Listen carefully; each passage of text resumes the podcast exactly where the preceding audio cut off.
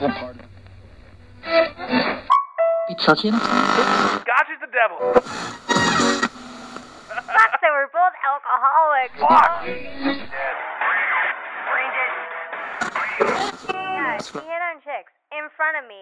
I don't. This- Brain Dead Radio presents.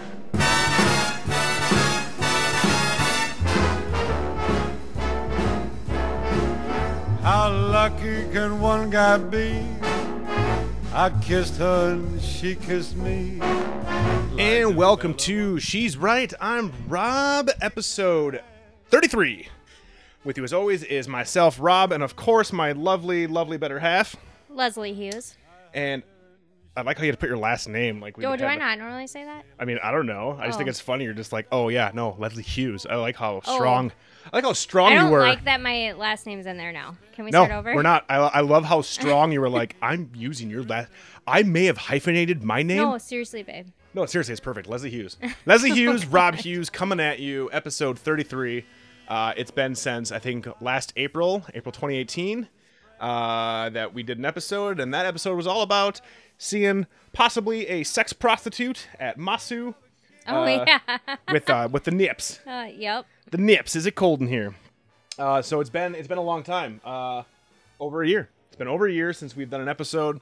Uh, I've had lots of people, uh, and this is not hyperbole. Uh, doesn't matter how many episodes of Brain Dead Radio I do. Everybody's just like, "When's the next She's Right, I'm Rob," and I know it's all because of you, not because of me.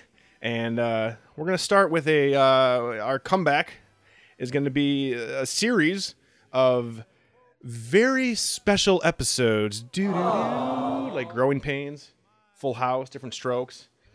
Way less molestation, but still very special.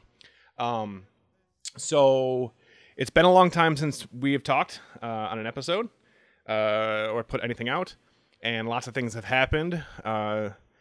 Do you want to discuss? Do you want to explain, or do you want me to start off what's going on? Uh, I- I'm taking my cues from you. What would you like to do? Would you like to? Um, well, I can, I mean, I can just put it out there that um, I was recently diagnosed with ALS, which is a, right, as of right now, a terminal disease. And that stands for amyotrophic lateral sclerosis. Yes. It's a progressive neurodegenerative disease that affects nerve cells in the brain and the spine. Yep. Stephen Hawking. Yes. That's the best way to do it. He That's honestly it, the best way to do it. Did you know he's one of it's five percent there's five percent of people that live past twenty years and he got diagnosed when he was twenty one and he lived to seventy? Yeah. Like it's and, and he's like the rarest fucking case and they don't know how they don't know how or why he went. he was able to go so long. so long. They did. they did debunk that it wasn't because of his giant brain, though. People were thinking that because he oh, was so smart. I just smart. thought it was because he had so much fucking money I as well. um he was able to pay for like the best care and the best stuff to like No. help him. Nope. No, I mean that being said, yeah, the dude had like three living nurses, twenty four hours a day, did did everything for him. I mean, I'm sure that does definitely help, but they, he's an outlier. Like, there's one other guy. I've been doing a lot of research on this. There's one other person, a Canadian, who lived, I believe, a little, like I think 40, 40 years, 45 years after diagnosis, uh, and they don't know. They don't know Why? how. They don't know how well, or why. they they may have like a um like a genetic um mutation that they don't know about yet. Yeah, Because they don't know like they actually they don't know all of the versions yet. They don't know what causes it yet. there's over like 20 different versions of just like one specific kind. I mean, there's like crazy amounts of versions of this. Yeah. Sorry. No. Why? I don't know. I, don't- I, I I have the I have the I, I have not the ability, but like the tendency to like talk over. I don't want to talk. This is you. Oh, this is all you. I- I'm just gonna keep quiet. This is all you. Oh no, don't keep quiet. You know I'm not good at like continuing the conversation when you're not like lots of- probing me for things. There's lots of. I'm probing her all the time. yes, listeners, we are still sexually active even with this terrible degenerative disease because Leslie is not stopping this D. Ain't no D stopping. Oh. Um. Oh. Oh. Are you? Are you? Were you unsure that that was uh, gonna keep happening? I mean, You're What? not you're not stopping the D, right? no, I just thought it was funny. Oh, okay, good. So yes, you were recently diagnosed with ALS. Yep. You know what? Let's take it back to the ex- start from the beginning. From the beginning. Start from the beginning, babe. So in around um, early to mid February, it started to be difficult to do like just really tiny things with my right hand. Um, I remember specifically like it being difficult to lock the back door, which I honestly was like, well, it's because it's been so cold. Like it got down to negative fifty. Oh, we had the polar vortex in February, Yep, we had the polar so- vortex. I was like, it must like the lock is kind of frozen or something like that. Um, but then it just like became increasingly more difficult to do some things like writing, anything that was like just like my fingers having to hold on to something was becoming difficult. So, um, I actually like immediately had in my mind that it could be this thing because my father passed away from this disease Bruce. when I was a baby. So Bruce. it was kind of a thing that I was like, oh my God, what if that's what's going on? And then I was telling myself, like, I'm just being ridiculous or being paranoid. Um, I was also telling you that. yeah. Um, so I went to see my general doctor. I needed to get a physical anyway, and I wasn't able to get in till end of May. Um, I didn't make the appointment until like probably early May. Um, I went to see her. She did some like kind of reflex tests on me. Um, was able to confirm that it wasn't carpal tunnel Or a pinched nerve. or no, she didn't confirm that. Oh, sorry. I'll stop talking. Jeez. Even with this terrible disease, I will still overtalk and mansplain my wife. Guy, could you like spread your legs anymore? Man spreading over there. He is. I now wearing, he did I, it I am more. wearing gym shorts. you ready to see the tip? Tip, tip might come out. We don't know. We don't know. Um, so she referred me to a neurologist, and I saw my neurologist.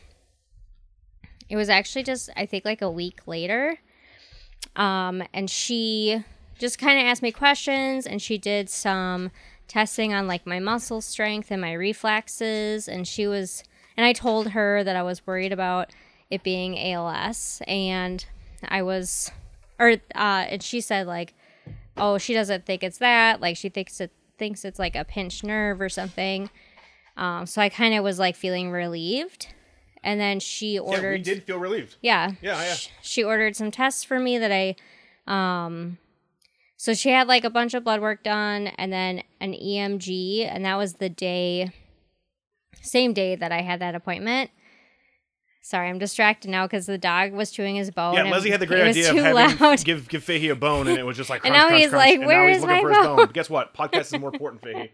You'll have your bone in an hour.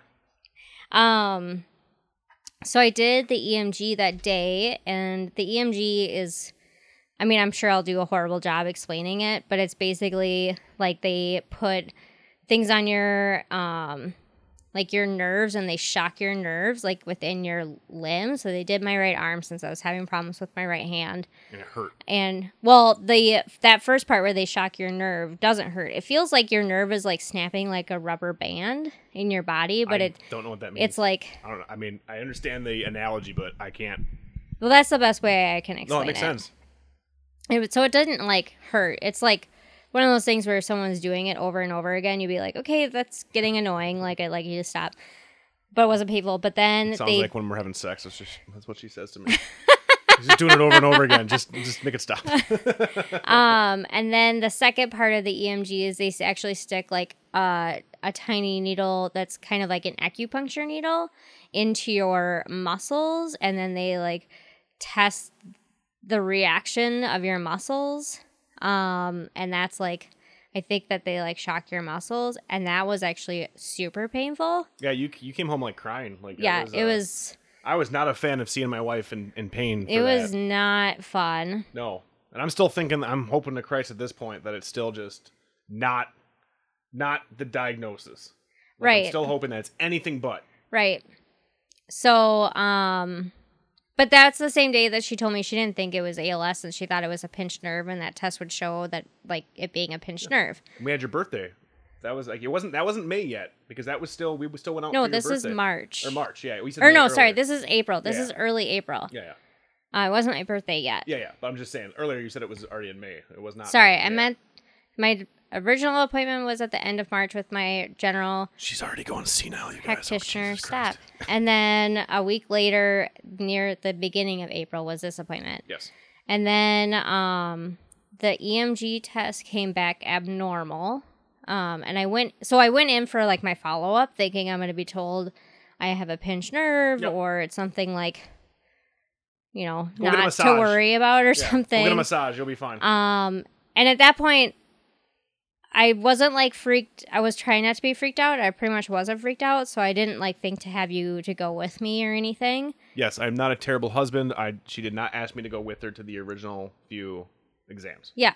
So then I went back and she told me it was um, abnormal. And then she told me a bunch of other things. I honestly couldn't even tell you what she told me because I started getting like really freaked out because it started to like she started to kind of circle back to ALS and Yeah. how she can't rule it out now. And and then they um ordered another EMG which I was like are you fucking kidding me? Like that was so painful. I have to do it again.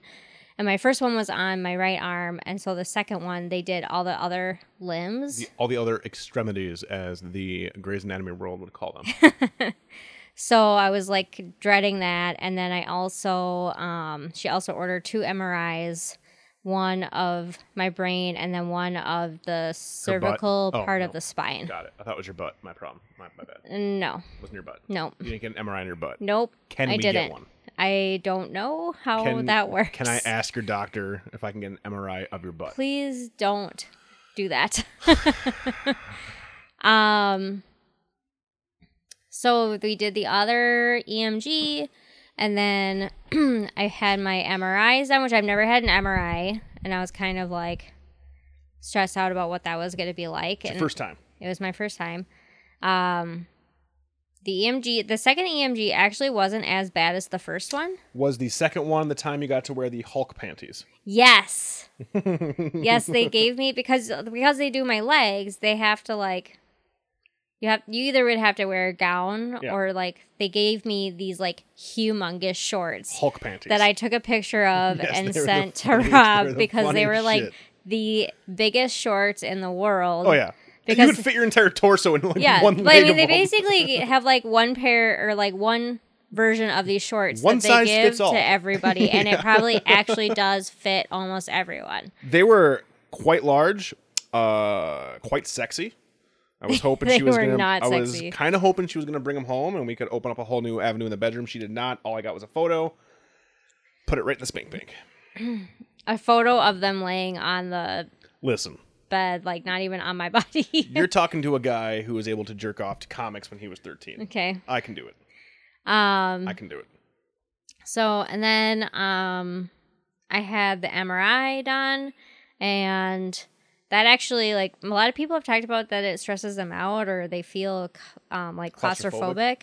I actually like found it kind of relaxing. I've had a few in my life, and I've never ever been stressed out about MRIs. Like it's just like you just go inside of this big tube. Yeah, And it's I loud. Mean, it's loud, but I like after a time, like Just you kinda just become asleep. used to it. And I honestly, I Yeah, honestly was yes, almost falling yes. asleep. Uh, that's one thing I can attest to. Like like I said, like I I am a struggling hypochondriac uh, from the day back in the day, and yeah, I've had quite my fair share of MRIs to be like, oh, I swear to God, I have a, a tumor in my brain. Oh, there's something wrong with my brain. Can you just throw me, just throw me in that big machine, and they would do it, and yeah, and it's calming as shit. It's so weird. I understand that sentiment. Like, I think it's because it like forces you to like lay there. 'cause you can't move. Yeah, and you can't move, Yeah. but and like it's not like you're laying down to like fall asleep Yeah. or do anything. Like you you just have to like lay there, and I think that that was actually really relaxing for me. So you got the MRI done. So I had the MRI done, and then I had to wait. What was it like? God. Uh, over a week to have because she was so booked. Yep. I had to wait a long time to get in for my follow up. No, is this when I went to the? No, this was not yet. Right. This wasn't. This wasn't the time out when we went to the Minneapolis Well, clinic. I'm getting there. Okay, I'm just trying to remember the timeline. Yeah, the next my next appointment, you came with me. Okay. Okay. I'm sorry. Like No, I've, I've been in a funk, obviously, It's fine. and a haze for months now. So okay. It's fine. Okay. Um, where was I? An MRI. Then you distracted me. um, they ended up. I ended up calling. Oh, I called in because I was like, I need you to like explain to me like whatever you told me when I was last there for my visit because I'm freaking out. Yes. And the guy that I talked to on the phone tried to explain it, but he didn't do a very good job. And I still was like, I don't know what's going on. But then I found out that they've ordered another MRI Yes. and they ordered another MRI on I forget what it's called, but like at the next section below the cervical Not part of butt. my spine. Not your butt. No, it's Okay. not my butt. Okay. I'm just making sure. It's not my butt, and Okay. you don't need to ask me again because Okay. it's not. Okay. Not your butt. duly, you, you got that? duly noted. Okay. Um, and then I was like, you could see your chart online. So I was looking and it said, um, I forget what it's called, but when I looked it up, it's like there's like fluid in your this area of your spine that can cause like issues with your yes. um nerves. Yep. So I was like kind of like rejoicing because I was so freaked out about ALS. So I was like, "Oh my god, it might actually be this like fluid in my spine of which like you can do surgery and um it be fixed and then this will all be over." So I was kind of like excited about that. It was the syrinx, the thoracic syrinx, or Oh, yeah, 'cause it- cervix, not cervix. That's your vagina. The thoracic syrinx, which is the fluid-filled cavity, and there could be multiple reasons for this, such things like a tumor, Yeah. which we were So I was honestly super excited about. I, I never in my life thought I would hope so much to have a tumor. yeah, no, I I'm was like, oh my god, if I have a tu- if she if I go in and she tells me I have a tumor, I'm gonna be so happy. yeah, no, we were you can have surgery. we were rejoicing. It was like one of those things where like, yeah, where it was just like that could be it. Oh, cool, that's something that like can be like fixed. Yeah, or it can be worked on. It can be worked on. There are things you can do for that. right. Yeah, we were we were excited. We were hoping that it was cancer or a tumor. Yep. That's where we were at at this point. Yeah. Like we were ecstatic that an option could be a tumor or cancer to put it in perspective of the shit we're currently dealing with. Right. That's what we were happy about. Like Yeah. fuck yes. Yeah, because it's you can you can- operate. you You, can can, do something. Yeah, there are things you can do. Um, so then we had my follow up appointment, and Rob came with me and brought a notebook so he could take notes and help with remembering all of the things that she tells us. And What did your Like- doctor say about me? uh, that you were an excellent note taker. Oh, that's right. he really held on to it, as you could tell. uh, I'm just gonna say when a neurologist tells a stoner like me, "Wow, you take very, you take excellent, you ask great questions and take excellent notes." And I I don't remember her saying you'd um, I mean, she questions. also said I was super attractive and that my butt was great. I mean, I don't know if you remember that. I wrote it down in my notebook. don't, I don't. I have the notes. I had the notes. It says, "Doctor C says I have a good butt." So thanks, Doctor C. I felt really good. Really good. I took great notes Yes. and I just tried to make her laugh the entire my whole my whole how I deal with things and how I've always dealt with things is humor and or just trying to take your mind off of it. Leslie, however, does not deal with things like that. So in I- the waiting I- I room, disagree. there were lots of shh. Well, Shh. okay, Stop. hold on, hold on, hold on, hold on. I disagree. Like, I do think I am kind of dealing with things with humor. Like, I make jokes and probably jokes that are a little too dark for some people But because I can. yeah, But in that day, on that day, you kept making jokes and making me laugh and us laugh like a lot. And I was like very just conscious of that we're in a waiting room with people that could also be getting terrible news. really bad news. Yeah. And I didn't want to seem insensitive that people are going through something that's very scary. And see, my thought process was we're all in this together. Waiting No, they don't people. see it. I don't think Waiting they room see it that are all in this together, and the only way to do this head on is to make inappropriate jokes, which is what I excel at. Inappropriate jokes. And I think I did a pretty good job. I kept you laughing and smiling. Lots of shushes. Lots of shushes. No, I. But I, like shushes when she's like, shh, shh. Yes, but I also was like, I really, I didn't want anyone to be like, oh my god, I, What an asshole. something is scary going is on. Yeah. Something scary is going on, Listen. and like these two people are in the waiting room, like just laughing. But you know what this whole ordeal has taught me? Actually, hasn't taught me, has reminded me. I thought you were just be like, actually, hasn't taught me anything. no, uh, no, no. What has reminded me because I used to be like this, and th- th- eh, there was a switch happened somewhere in my twenties, mid twenties probably. But I used to be the guy who didn't give a flying fuck about what anybody thought, no matter what. Like, didn't fucking matter what you thought about me, what you thought uh, about anything. Like, I'm. This is you know, this is my world. I'm living in it. Like, suck my D, suck my D. I'm here to fucking make myself happy, make my wife happy. Fuck it. And this like whole ordeal has really reawoken that part of me where I'm like, I don't give a shit about what anybody else feels right now because the only thing that I'm focused on is making sure that you still laugh. Like no matter what, that I can still make you laugh and make myself laugh. Like I'm sad as shit as it is. Like if you haven't yet, make sure you check out BDR, the newest episode, where you'll you'll hear me uh basically try to keep it together for a good 30 minute chunk at the end where like now i'm more like yeah we had we went out with some friends today we had some drinks we decided to do an episode so i i should we i should have uh prefaced this in the beginning with if we sound like flippant and now when i say we maybe more just me it's because this is how i choose to process everything that's going on and like my only goal is to make you my lovely wife not think about it even for only like 30 seconds. Like if I can make you laugh over anything, like that's my whole goal. So yeah, I was a little bit uh class clowning in the in the waiting room. Uh and I did you know I, I didn't really feel bad. I felt bad because you were feeling bad, so I toned it down. But then when we got into the actual talking with Dr. C, Then you got to serious. then business. I I flipped on my serious business uh, face and I Serious brought note-taking. Oh, I got all the notes right here. I can Yeah. read them all. It, that would No. be very boring. But Yeah. anyway, it was the fluid-filled cavity of your thoracic cervix. Nope, syrinx, not cervix. I can't read my handwriting. It's my I- thoracic. that's the thoracic area of my spine. Yes. I, I take very good notes, but I write terrible. Anyway, So, um, she pretty much said at that time, um, like she didn't say like she thought it was ALS or not. She just, she said that she couldn't say that it wasn't, yeah, but that she also couldn't say that it was. Right. She was like basically like, I don't know. Yeah. She's like, obviously we don't want it to be that, but I can't 100% say it is Yeah. or it isn't. So, and I, I, respected remember, the shit. Dr. C, man, I remember she, she was fucking awesome. So they had told me that from a first EMG that the results were abnormal, and then from the second one, my right leg was abnormal, but the other two limbs were normal. Yeah.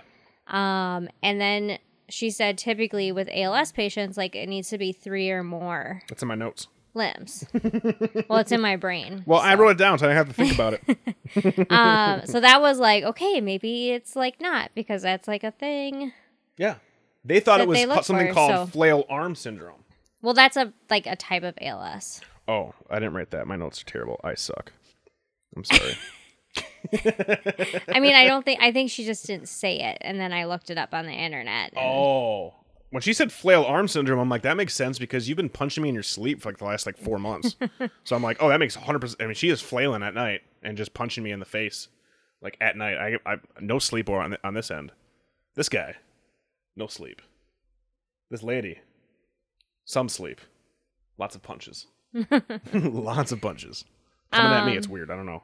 So then she referred us to the, The scary ALS place. Center Yes. at the University of Minnesota, That sucked to hear. and yep, That and was super scary. she to also hear. took like a bunch of more blood because they were saying like it could be um oh L- Lyme disease, no, not Lyme, um tick disease. no. Nope. I didn't write it down. I'm looking at my Uh, notes. you t- probably wrote it down. I'm trying to read my hand. I'm trying to read my hand. I'm trying to read my hand. I'm trying to read my hand. Uh, horn cells. Nope. No, that's Uh, it's not genetic. Nope. it was um Uh, I know what you're saying. something that you can get like in Africa. Oh, West Nile.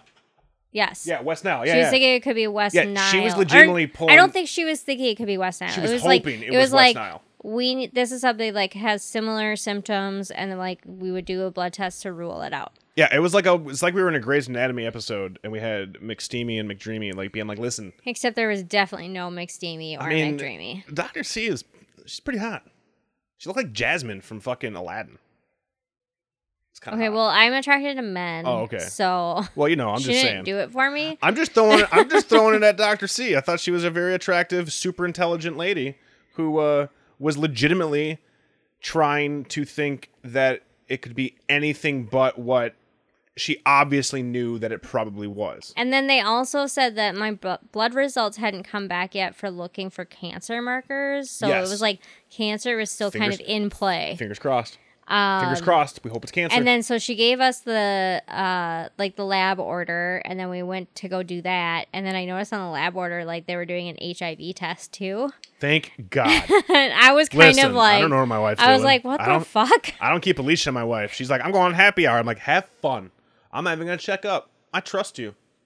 I'm really glad she threw it in there. To be honest, I was like, hey, Doctor C, can you throw in like a HIV test? Wow, really? I was not. Jeez. Mostly because I'm like, I don't want to get one because I'm lazy, and I'm like, well, if you get one and it comes back fine, I think oh my we're fine. god, that sounds horrible. Came back negative by the way. We do not have HIV. Yes. Um and then all the other stuff came back negative too. yeah. So everything came back negative, and they're like, hey, you need to go make this appointment to go see the U of M ALS Center, Yeah. which it turns out. Legitimately, everybody bitches about the Midwest. We live in one of the best places for this particular disease. Like, Yeah. they have some of the best people at the Mayo Clinic, the U of M, the Naran people. I mean, they're just Yeah. like, like, out of all of the shitty states we could have lived in and been diagnosed in, like, honestly, like, we kind of hit the jackpot. Like, as much as Leslie has been bugging me for over a decade to get the fuck out of the Midwest, and I'm just like, we gotta save money. You know, I mean, hindsight, yeah, kind of worked out because we were able to get right to people who are at the forefront of this heinous, heinous fucking disease.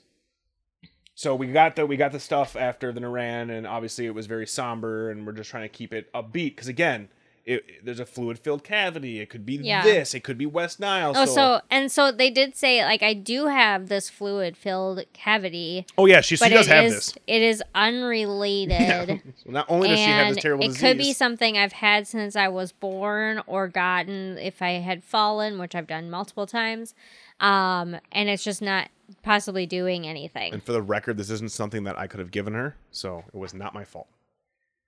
I have to say that. Okay. I I, was like, that. why would anyone think that you gave Because it to me? I've watched these Netflix shows with parents who have Munchausen syndrome and like make their kids all sick and shit. I just want people to know that I am not filling your cervix, not your cervix. why do you You're- keep saying cervix? Because my notes look like cervix. Okay, you're a horrible note taker Well, then. Okay, I'm not horrible. I have terrible writing. Are It's a you sure difference. you're thinking of the cervical part of my spine? Is that Um, what you're reading, maybe? Yes. Because that's what I'm your also neck part of your spine is called. I've also had a few drinks and you know, you're making me hot with that ice pack around your wrist, so I'm thinking about I'm filling only up that using it to cool down. Just fill that cervix up. oh my god. Listen, even with this terrible disease, you guys, I'm still gonna be me. So don't fucking hate, okay? Like, I'm sorry. Like, I'm still me. I've always been me, and this is who I am. Fucking deal with it. Anyways, Um. Okay. So then we went to.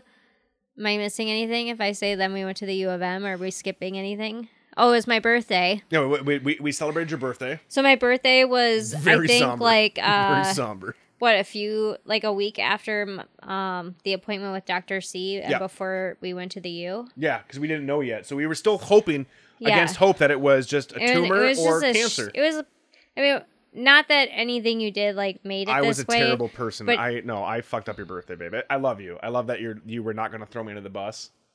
I love you, but I was not the perfect person on that birthday. it was I was out of my comfort zone. You made me go to some weird random hipster pasta bar nonsense. It's not weird. It's a restaurant. Uh, we it wasn't a restaurant. It was It all fucking is. fancy, and I just I It felt out of place.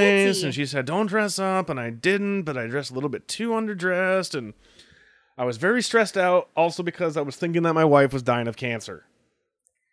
So, Turns anyways, I it was a really shitty wish it was birthday. Yeah, I got you nice presents. you I did. got you amazing. Listen, what's my love? What's uh, what, what what's what's my Your love language. What's my love language, babe? Um, What's well, love your love language? language, you like to give love in acts of service, and um, you also like to receive love in gifts. And I, I think you you also like to give in gifts. When you fucking put it that way, I sound like a whore. You like to receive love and gifts, and I'm like, well, Well, that's Listen, what it is. Listen, I grew up in a family where any anytime anything bad happened or I had to go through something traumatic, what did they do? They bought me a video game to make me forget about the fact that I was going through something traumatic. So yeah, I like.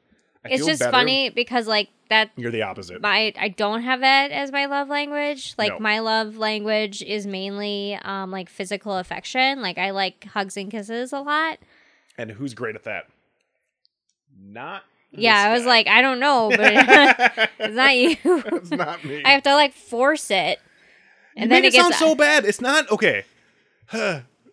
I mean, it's it's true. Like I I'm just I'm not. what am I yeah, no, to you're not. say? No, I love you. I love you. I I, force know. you to hug me. Yeah, it's true. And then you like be all like you do be you do like weird hugs that are like all goofy because you're like uncomfortable. Listen. I'm scared of intimacy. Okay, okay. I have intimacy issues. Listen, I'm going through therapy right now, and that is one of the things that we are touching on. So yes, really, I am Really? scared of intimacy. Oh yeah. Oh. Oh, we're gonna get to me. You didn't tell me that. Oh, that. we're gonna get to me. Oh, okay. Yeah, we're gonna get to me. Okay. Anyway, so we had your birthday. It kind of sucked, but it was Yeah. still kind of good. But we were still hoping at that point that it was cancer or a tumor. Like we were. Yeah. Like I can't stress this enough. People who are listening, like Oh no, we already is the knew most- it wasn't a tumor. Okay, By but that time we knew for sure it was- wasn't but, a but tumor. it could have been cancer. yeah. But that, that's what I'm trying to say. Like you, I can't And underestimate. and I can't, hoping it could have been um, West Nile. Yeah, I honestly can't. I was gonna say underestimate. I can't uh, stress hard enough. Like, and there are certain people out there that can identify with this, and I know that. Like, I know that, but like, it's so hard to wrap your head around that you are hoping that someone you love has cancer.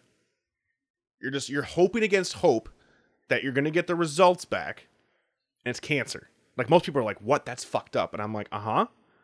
This is the state that we were at at the end of April. Like That- I honestly, if we had gone to the doctor and they had told me that I had a brain tumor or a tumor on my spine or cancer, I would have like rejoiced. Yeah, we would have high fived. And I to be honest, I kind of was hoping that was going to happen. Because like, how been- awesome would that have been in front of the doctor? Like, yeah, and like we I do would this have been crazy so like happy. we do this crazy like old school like slap hands, doing crazy like finger things and doing like hand gestures because we have like you know Leslie and I we got a total like you know BFF handshake thing. Because he won't hug me. Yeah, so I'm just like, no, no, do this crazy handshake thing. It's like it's like you know, it's like Turk and uh, uh, the guy from Scrubs. Like, yeah, we do this little dance. I love her. She knows I love her. I show in different do. ways. I do. So yeah, we was hoping it was cancer, and then we had to go out to the scary U of M that was scheduled. We were scheduled for like five or six hours of tests. Um, so I took work off, and we drove out to Minneapolis, and you know I brought my iPad. It's really nice, by the way. There. Oh my god, yeah, that It's clinic super is fancy. fucking. That I felt like I was like, oh, I'm getting like rich person care right now. uh, yeah, it turns out uh, uh, that's not the case. Uh, the clinic is very nice. Uh, we are not rich people. But that's what I felt like. I, it was sure like it it was like you know how you feel like when you go to Whole Foods. oh yeah, yeah, yeah. It You had that like- Whole Foods feeling. Yeah, it was a Whole Foods feeling where I'm like, whoa, I'm in like a I really should, fancy I should place. review. I should review the U of M ALS Center and be like, like four stars. It's like going to Whole Foods. well, they do like everything. Where's your fancy smoked meats? so they give you like they give you like a a fob thingy to wear, so like they can always tell like where you are. They so the parked our doctor, car for us. so that way that well, there's valet because that's like nuts. there's no parking over Oh, there. I just felt fancy. I'm a I'm a I'm of the type uh, uh I'm a Hughes. So we don't do uh, valet like I mean I don't leave my house. So to have some dude be like I'll park your car and I was like fucking sweet. Yeah, you will. Go park it. Sorry, there's all this trash in there. We're Um, trash people. and like they have that so the fob like tracks you so that way they know like if you like went to the bathroom they know you're not sitting in the lobby like waiting for your appointment and it's true. um and they do everything on ipads It's which very- is super nice because like it's difficult for me to write with a pen, so it was like really nice that I was able to do everything on an iPad. Yes. Um, Yeah, just lots of buttons. Like, how do you feel today? What is this thing? Yeah. Lots of weird questions though. It's like those. It's like when I went to therapy and they ask you like questions where it's just like, it's technically a yes or no question, but like the way it's worded, you're like, uh, well, no, but yeah, like they ask you like, Like- do you often have this one thing? And you're just like, I mean, it's happened before, but do i But not often. do you like ice cream? And racism. You're like, well, I like ice cream. like, I don't fucking, I don't like the I didn't racism have that part. question. Yeah. Oh, yeah, that was just Um, me. yeah. Man, they targeted me hard. I was like, what? No, I love ice cream. I hate racism.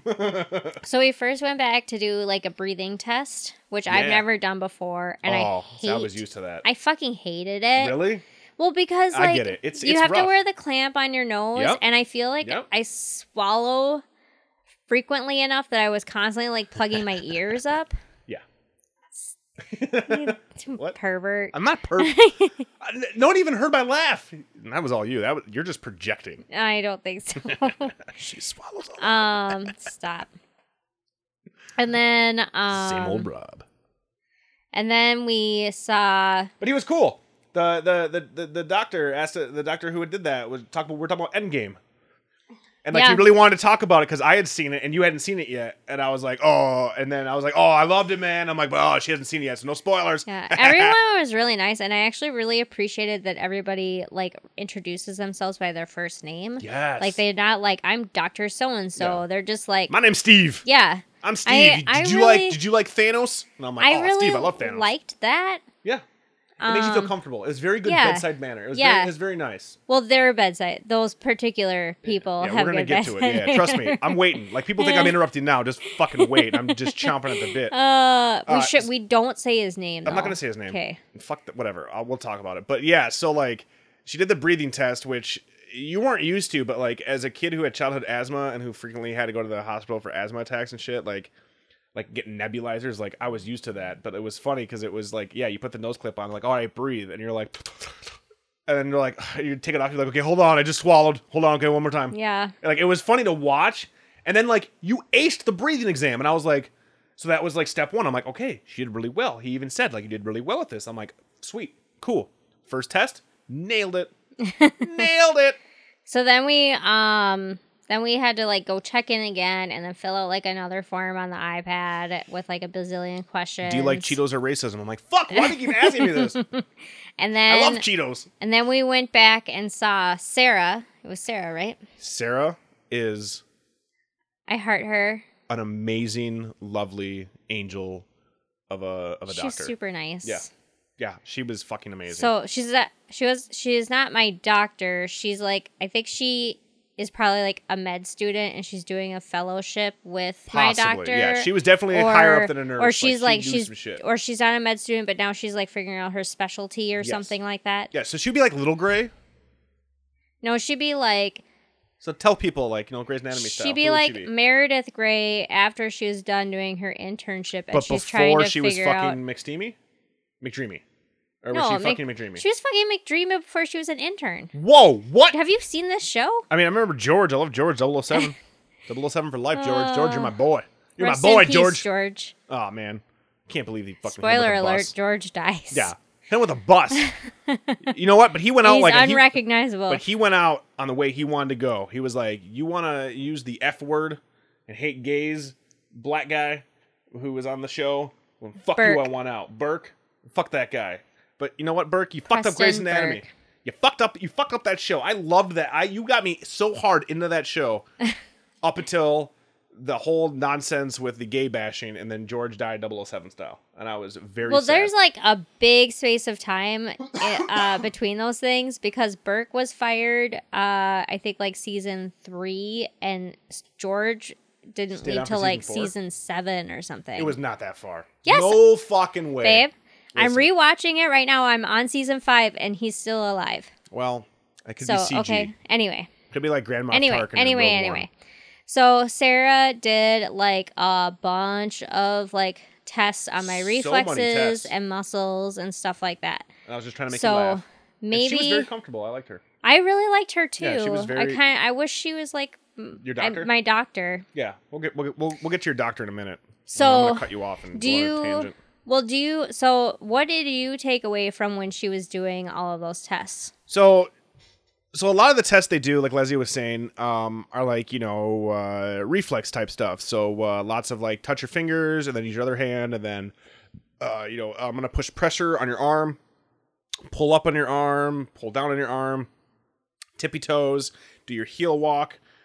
And I'm watching and I'm noticing some little things that are getting me concerned because, you know, like with your legs, like I saw, I mean, obviously you had a claw hand. You're, you you had mostly a claw hand at this point. Like it's gotten worse since then, but like at you know, watching you go from I can't turn the key to just looking at your hand and noticing it like Inspector Gadget, Dr. Claw style. Like I I, I noticed it. Like it's you can't not notice it. I know and you hide it. Like I love you to death, and I know you try to hide it, and I get it, I get it, I get it. You don't want to show weakness because obviously you're, you know, you're a fucking Viking, uh, and you don't want to show that shit. But I noticed that, and then when she was doing the leg test, I, I noticed some stuff happening with her leg, and I was like, okay, you know, again, I kept still thinking, uh, not a pinched nerve, but like there's a tumor or something that's like affecting this part of your body because it's not, it's just like the right side at this point. It's just this side, and the way she, and this is what I loved about Sarah was that like much like Dr. C, they didn't they have a great poker face.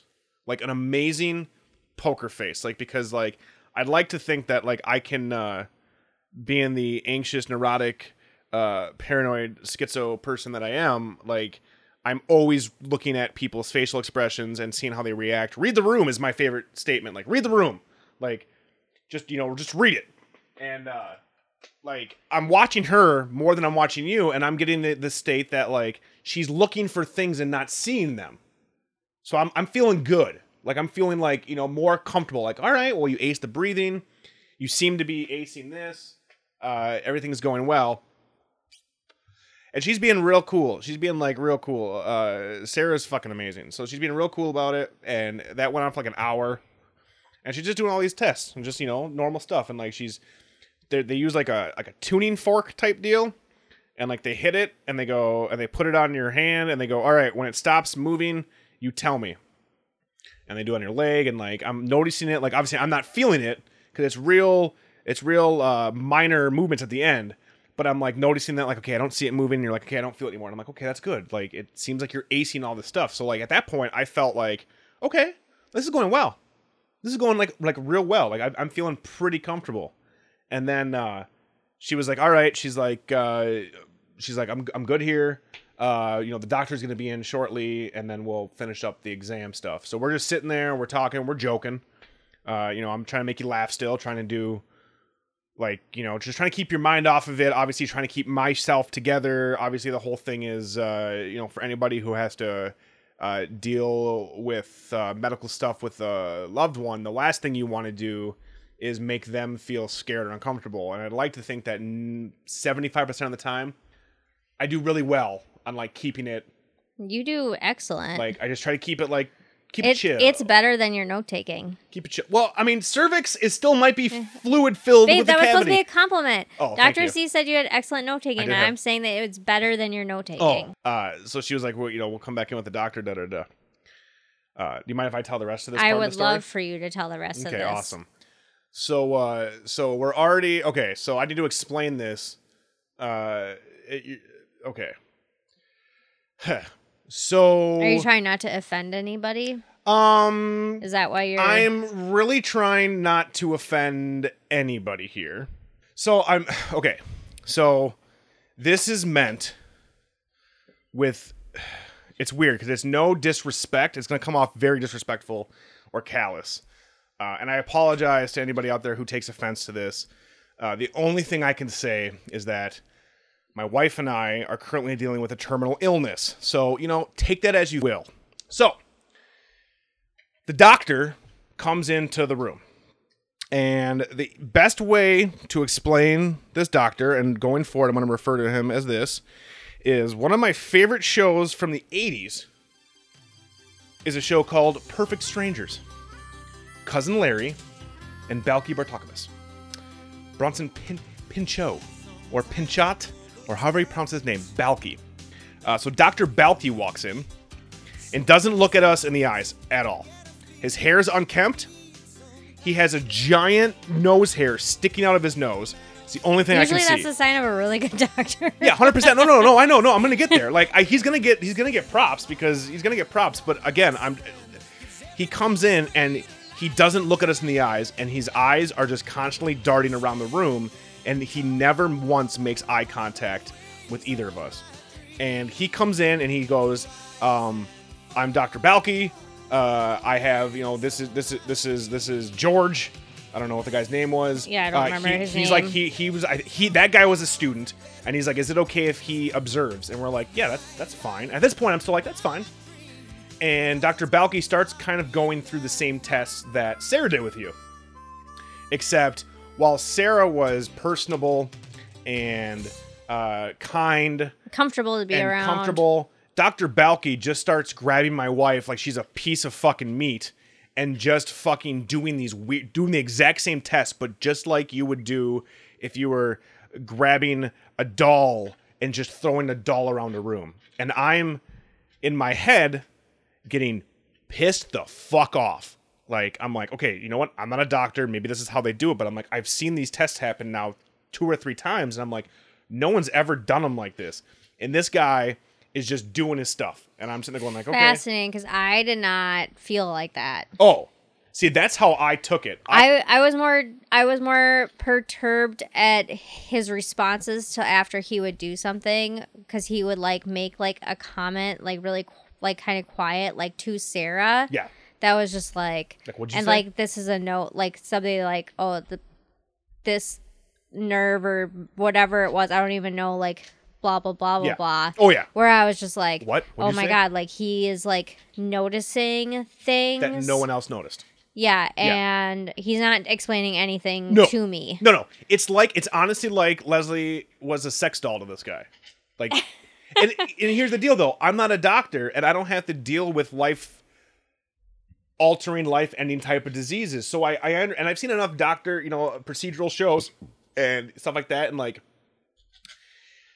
you kind of have to divorce yourself because you're trying to do a job and you need to do it well and you can't let yourself Be emotionally be attached. emotional and that's Yeah. the thing so like so when i say this guy comes in autistic you know what and I, I and this is the thing is like the end of the story ends up being that leslie hates this guy based on the way he acts and i'm like listen like i'm with you but like out of all the doctors to have maybe the one who is 100% autistic and dealing with human emotions but like is 100% focused on the problem at hand maybe isn't the worst thing in the world. So he's going through his movements and he's doing all the exact same tests, the arm lifts, the Yeah. the, the, the, the, the leg steps, and he's making like I said all these quick comments. And and and and and the poor, you know, George, the poor dude is just sitting there and he had his stupid khakis on with his stupid gross brown shoes. I remember seeing that being like, "Oh my god, dude, what the fuck?" I didn't even like. Yeah. I uh, past like when they asked if it was okay if he stayed there. Yeah. Um, I pretty much like forgot he was in the room. Okay, I did not. I, I'm noticing all this stuff. So he's doing it, and and again, we were supposed to be here for six hours for test. At this point, we're like hour two, like hour maybe three tops. Like it was not. I thought we were gonna have way more tests. So the doctor. Yeah, I thought I was gonna have like a more. spinal tap Yeah. done. Oh yeah, we thought we were gonna have way more because they said like six hours of tests. At this point, legitimately, it's been the breathing test, Sarah's test, and now Dr. Balki Repeating the Sarah's exact same thing as Sarah. Yeah, that's what was super confusing to me. I'm like, okay, I've now seen this procedure like three times. This is super weird. And he does it for about 15 minutes. And then he grabs the chair and without looking at either one of us in the eyes, he's just like, I'm going to be the bad guy. You're dying. And when I say that, people are like, Rob, you're miss, you're forgetting how he said it. That is 100% what Dr. Balki said to us. That's not what he said. I really don't. I don't think that's what he said. I think what he said, what he said. I'm going to be the bad guy here. That was his first line because I'm like, uh oh, I know what's coming. I didn't say. I was saying I don't think he said you're dying. No, I thought he said like I'm gonna be the bad guy here and tell you that you have ALS. And you're dying. He specifically said, you're dying. I don't even remember that, Okay. which could be me just blocking that out. Because, so what I try to explain to people, uh, you know, my therapist, uh, which your boy has been in therapy now, like fucking once a week for like the last like two months, which is amazing for me. I'm like super proud of that. I've needed therapy and I don't like 20 I don't want to like veer totally off course, Yeah. but I just have to say like I was so and maybe like people out there won't get this, especially if they don't know you and they don't know someone with anxiety, People but I listen was to BDR get this. but I was super proud that you like I called. I didn't even have to say anything to you. Not even like you should do this. No. You just like you just did it. You called, you made an appointment, you went. I sacked and I was up. like one week after I, I was so one week after we found out. I Not was so relieved. Three days after we Yeah. found out, I made the appointment.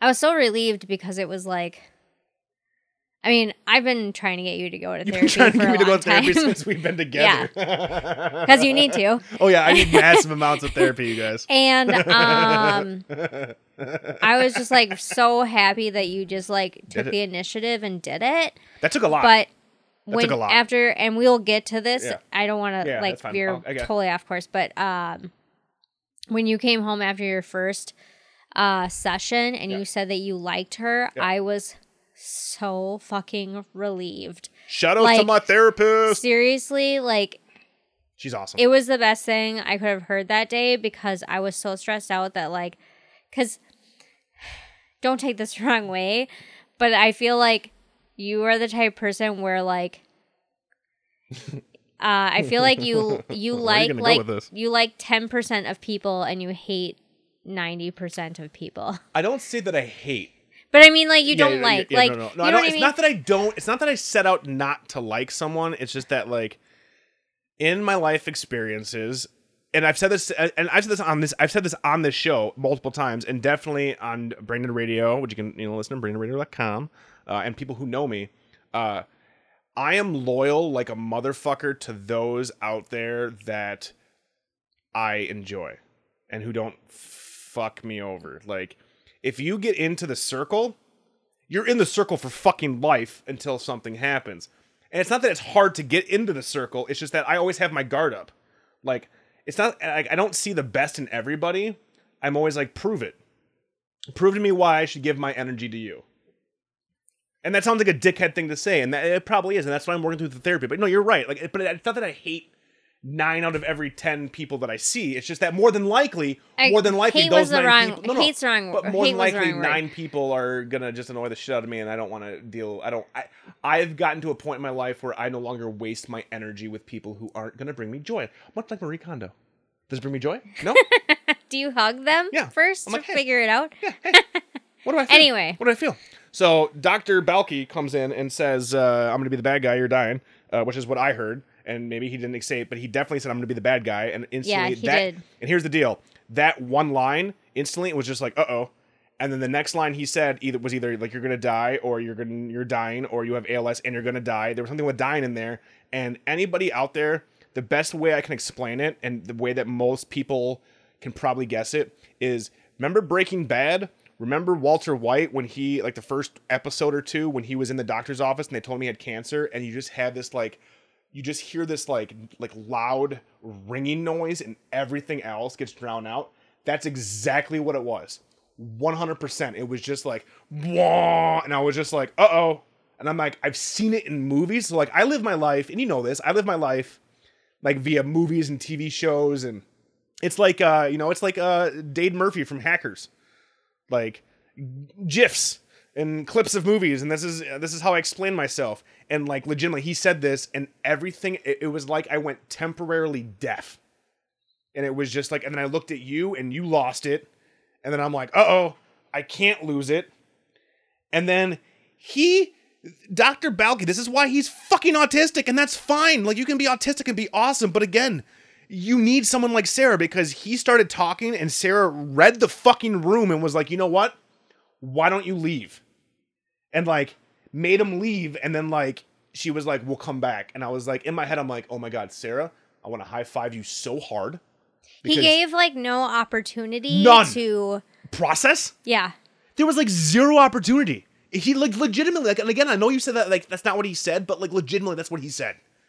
And then he just kept going on, and I'm just like, dude, like, Read. He and like and the- already and- was talking about like my medication. Oh, oh, he didn't miss a beat. But the whole time he wasn't looking at us in the eyes, and I am Yeah. just, I am. It's one of those things where, like, you know, like in like uh in television shows and you know Family Guy type shows, and even like Hackers. Best thing, Hackers. That's my that's my that's my go to is like.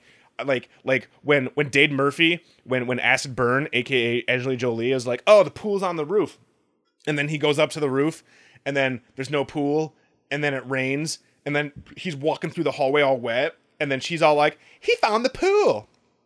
And he looks at her and it just cuts to this like old 1950s black and white of like this guy choking this girl because he's just so angry. That's all i saw. All i wanted every fiber of my being wanted to fucking destroy dr balki. Wasn't his fault but every fiber of my being wanted to jump out of the seat that I was sitting in and punch this guy until his head exploded based on the way he gave us the news. Like, it legitimately was the worst fucking way. The worst way. The worst fucking way to receive the news that your significant other is dying and you can't do anything about it. And no one can do anything about it and it and and it was the fact that like this is what he does and that's the thing where you have to divorce yourself because this is what he does for a living he told us that like he did this he had this exact same conversation last week. Like and that was his way of telling us like you know hey. And sarah god bless this amazing fucking lady. She read the room and was just like get the fuck out. Like she kicked balki out. She's like leave. She fucking kicked him out. I and like and she kicked george out and she's like we'll give you some time. And then it was just like 15 minutes of like and it was it was terrible. Like there's no i'd say at least high estimate 75% of people listening right now will never ever and god bless. I'm not even like a god person and i just say that like facetiously but god bless you. You'll never have to feel that. You'll never have to feel that. Like you won't you'll never have to feel that. Like that was probably and like this is coming from someone who has been a sad bastard since he was 12 and has had those suicidal thoughts about fucking whatever, about nonsense, just about his fucked up brain chemistry. But like for once you are giving you are given news where it's just like, "Oh, that's what all those sad songs are about." Oh shit, okay. Yeah, hey, this is fucked up and it was the way Dr. Balki said it. But when someone gives you life altering news and they can't look you in the eyes when they fucking tell you, he legitimately did not look at my wife or myself in the eyes when he was talking. And I was straight, and you've seen me mean mug people. You've seen me stare. I was staring daggers, like, and I was just like in my head, like, just fucking look at me in the eye, bro. Look at me in the eye and tell me the same shit. And he couldn't do it. And then all I could focus on was his super long nose hair. And I'm like, oh, cut that fucking nose hair, Dr. Balki. And he had bedhead, and I'm like, oh, come on, Dr. Balki. Put some wax in your hair. Do something. Put a hat on. I don't know. Put a surgical mask on. So on May 2nd, uh, which is a day that will, you know, forever be ruined, uh, is when I found out my lovely wife uh, has this uh, terminal disease. That's when we found out. And it was legitimately like a shock to the system because it turns out once you find out you have a terminal disease, uh, everybody just wants to keep talking about shit that you can't focus on. Yeah. It was like you mentioned earlier in the thing when when the original test they were talking to you and you couldn't focus on it. It's like that times a hundred. Where all of a sudden it's like, okay, occupational therapy, okay, uh, uh, assisted living, uh, this is gonna happen, uh, and then you know he gave us ALS Association. the- yeah the association. MS you're gonna call them. You're gonna fucking talk to them. You're gonna do this. Yeah. Oh, we didn't even talk about that. How Doctor C scared the fuck out of me on that Oh about yeah. the MS. So as a joke, I was just like, oh, Well, it wasn't really as a joke. for me it was more for me it was just kind of like I was trying to break the silence or just kind of like you know leaven it up, and I'm like, oh, you know, because Oh, that this- was when she okay, didn't know that it was. This is um because of my dad. We were talking about how um likely it is for it to be genetic. And she said, And she said it's like literally. She's like, we were like, we read on the internet, It it's was five like- to ten percent, yeah. and she's like, it's really like one percent. yeah, it's like one percent, and then I and then jokingly I was like, hey, I'm like, we're in a neurological clinic. You know, my mom's got MS. Like, you know, could I catch that? and she was like, yeah, you should get tested. And I was like, oh, oh no. Like that was just a joke. Like so now in the back of my head, I'm like, oh no. Listeners, I don't have any uh, symptoms of that as far as I can tell. I'm also not going to the doctor because it's not about me. But it was one of those things where I'm like, oh no, oh no, what? I should have kept my mouth shut. Why do I always got to make jokes?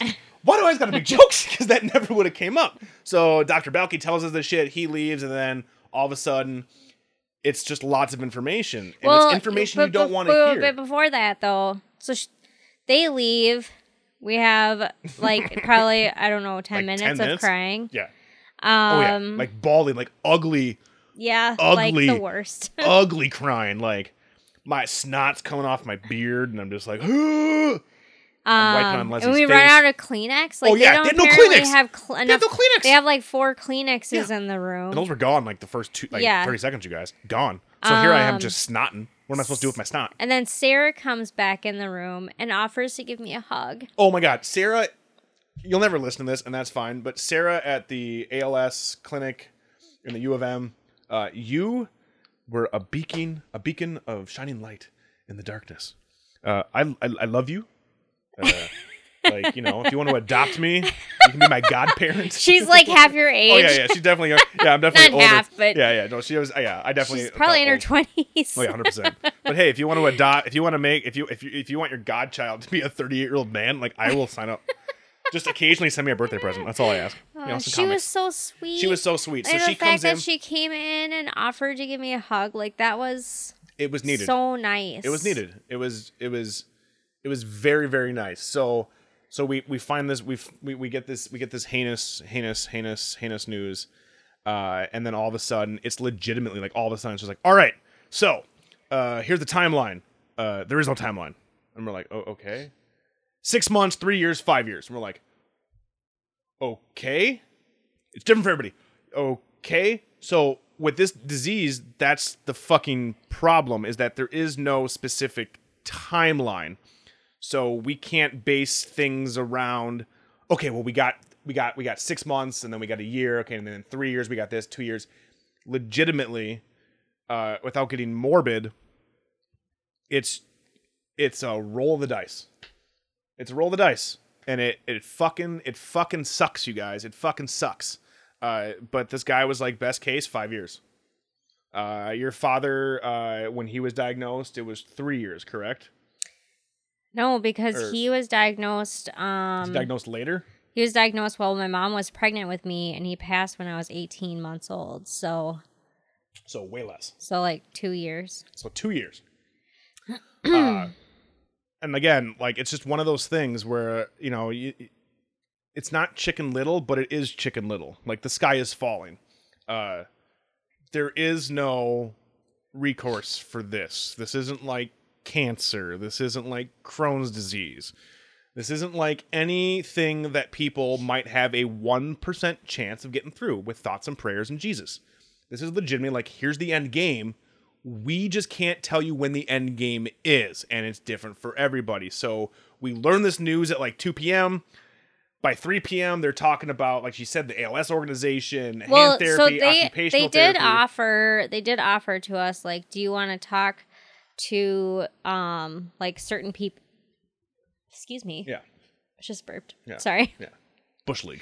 do you want to talk to certain people right now? And one of like there was someone I don't remember who that were like no like Yeah. I'm trying to process, but they asked if we wanted to see an occupational therapist, which I was like yes because Yeah. I'm already having a hard time like doing things at home and you are at work a badass office worker, but it's hard to use your mouse.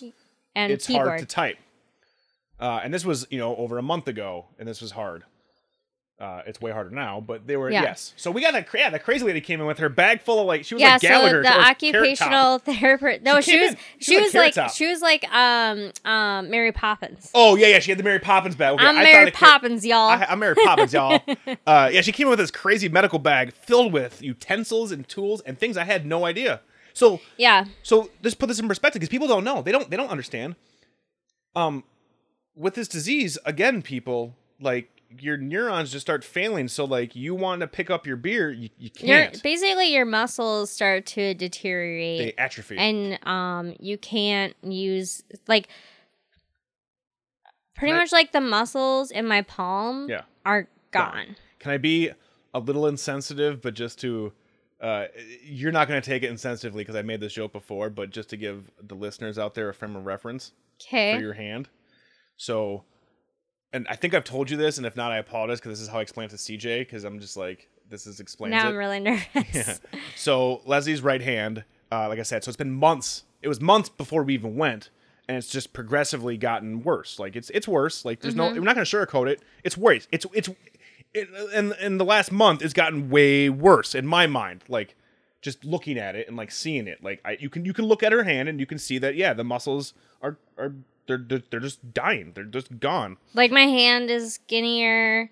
Yeah, I yeah. can see like So my the- bones and the- yeah, the- veins more. the muscle between the thumb and the forefinger where most people have that bit of fat and that's how that's how a lot of you know gordon ramsay be like that's medium rare that's how you know that's raw that's how you touch it uh, that muscle is sunken in like it's because it's, it's gone so the joke how i deal with things you guys again i'm not insensitive and we are my both wife- like we both. I feel like we both uh, have humor around. we have gallows humor and my wife I. I, again i have to just and i and you're awesome at this but I, for the listeners you need Oh, to like make sure that they realize this so i'm not just coming off like, as I don't know what you're gonna say. is that if you have ever seen and it's not this bad obviously it's not this bad it's not this bad at all but this is the first thing i went to based on what's happening if you've ever seen scary movie 2 chris elliott as the butler and he's like take Oh. my little hand the Yeah. mashed potatoes and you see that little hand it's not nearly that level yet but that is the closest thing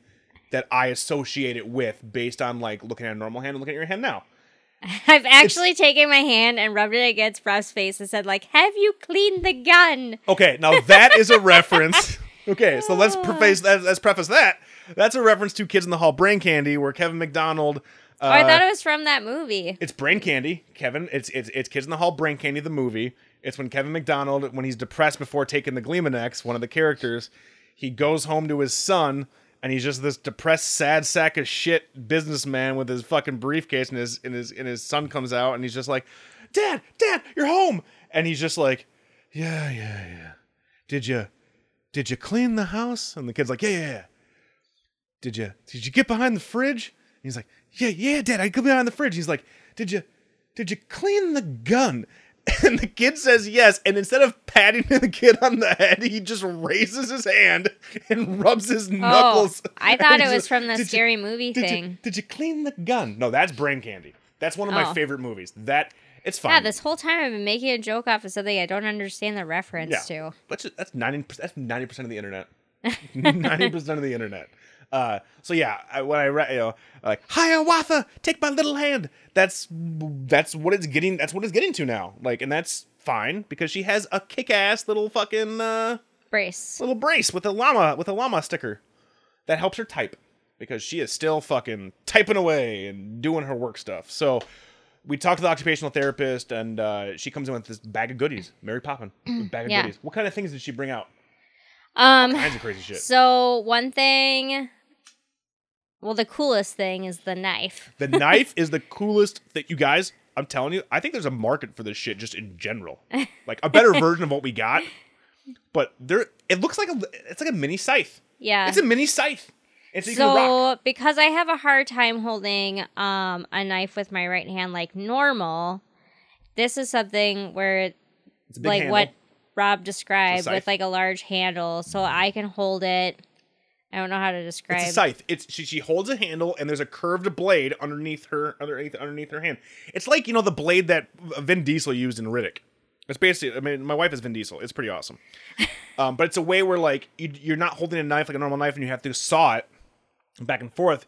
You hold it with a handle that is perpendicular to the cutting edge, and then she can just rock it back and forth. Because right now, again, people, it's just her hand that is affected and her leg, but her arm still has uh, motion, so she can she can she can get her hand um pretty even, well. Even sometimes, like I can do things if I like put my fingers around things a certain way, like like holding a hair dryer, my curling iron can be difficult. I am But if I like, if I that. adjust like my fingers to go around it, then it's easier. it's the equivalent of having a robotic hand that you can't control.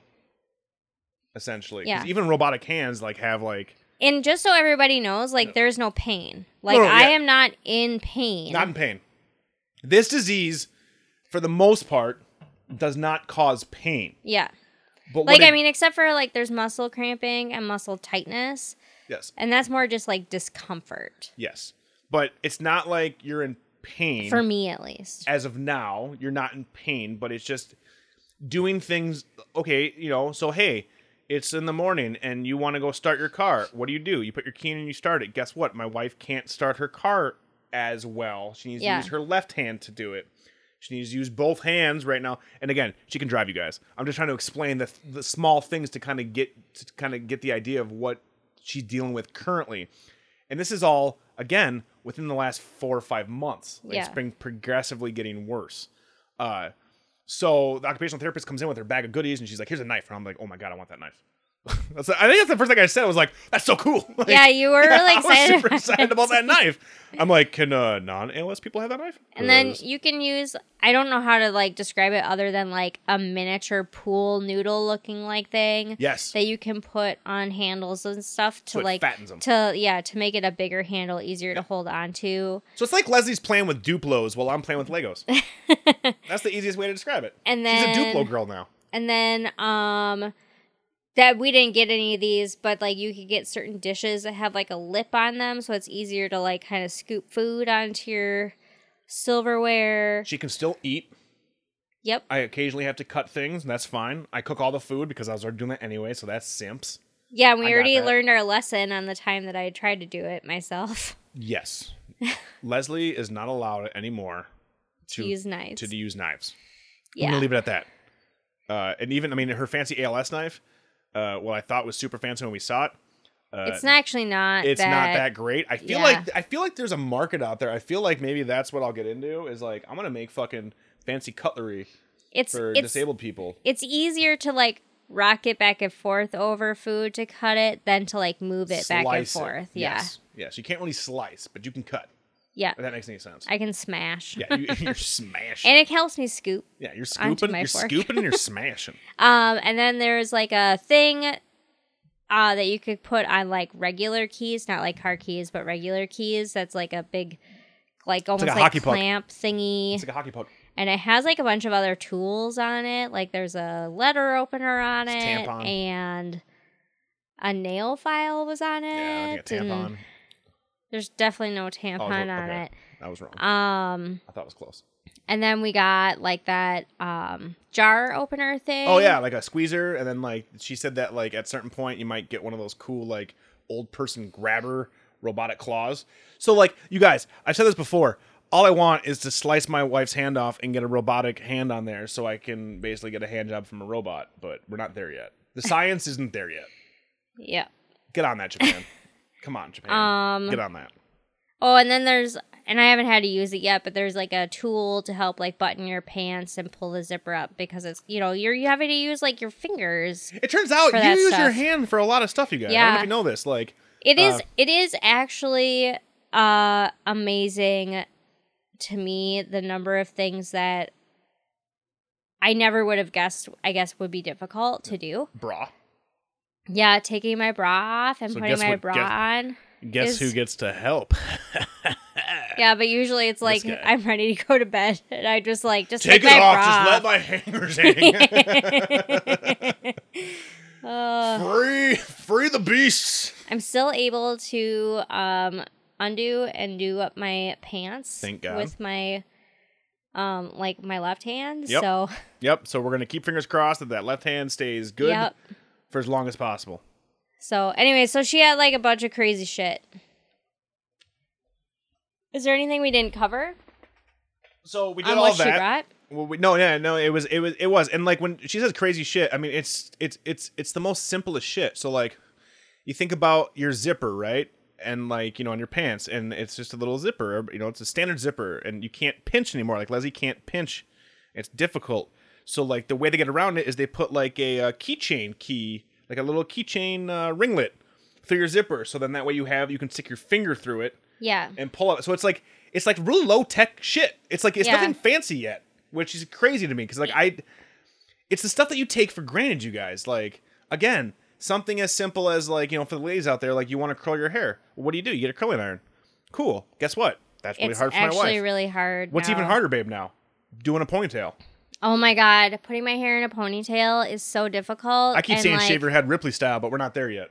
I'm like, Get a wig. it's it's it's frustrating. Like when we um were out- on a trip and I was trying to put it in a ponytail, I couldn't. I couldn't fucking do it. and guess who is I, terrible at putting hair in a ponytail? my husband. Well, but that makes sense. Like, why would you be good at it? yeah, it's been years since I've had Jesus hair. And I never even put it in a ponytail Yeah. because I wasn't a dude that wore a shitty man bun. It's like, fuck you, you have long hair, wear it down. But um, I do want to say like shout out to the ALS Association. Yeah. So um, I'm registered with them, Yep. and they actually have a lot of stuff that's like can be like on loan. So Yeah. all the stuff that we have gotten has been free. Yeah. I just have to request it.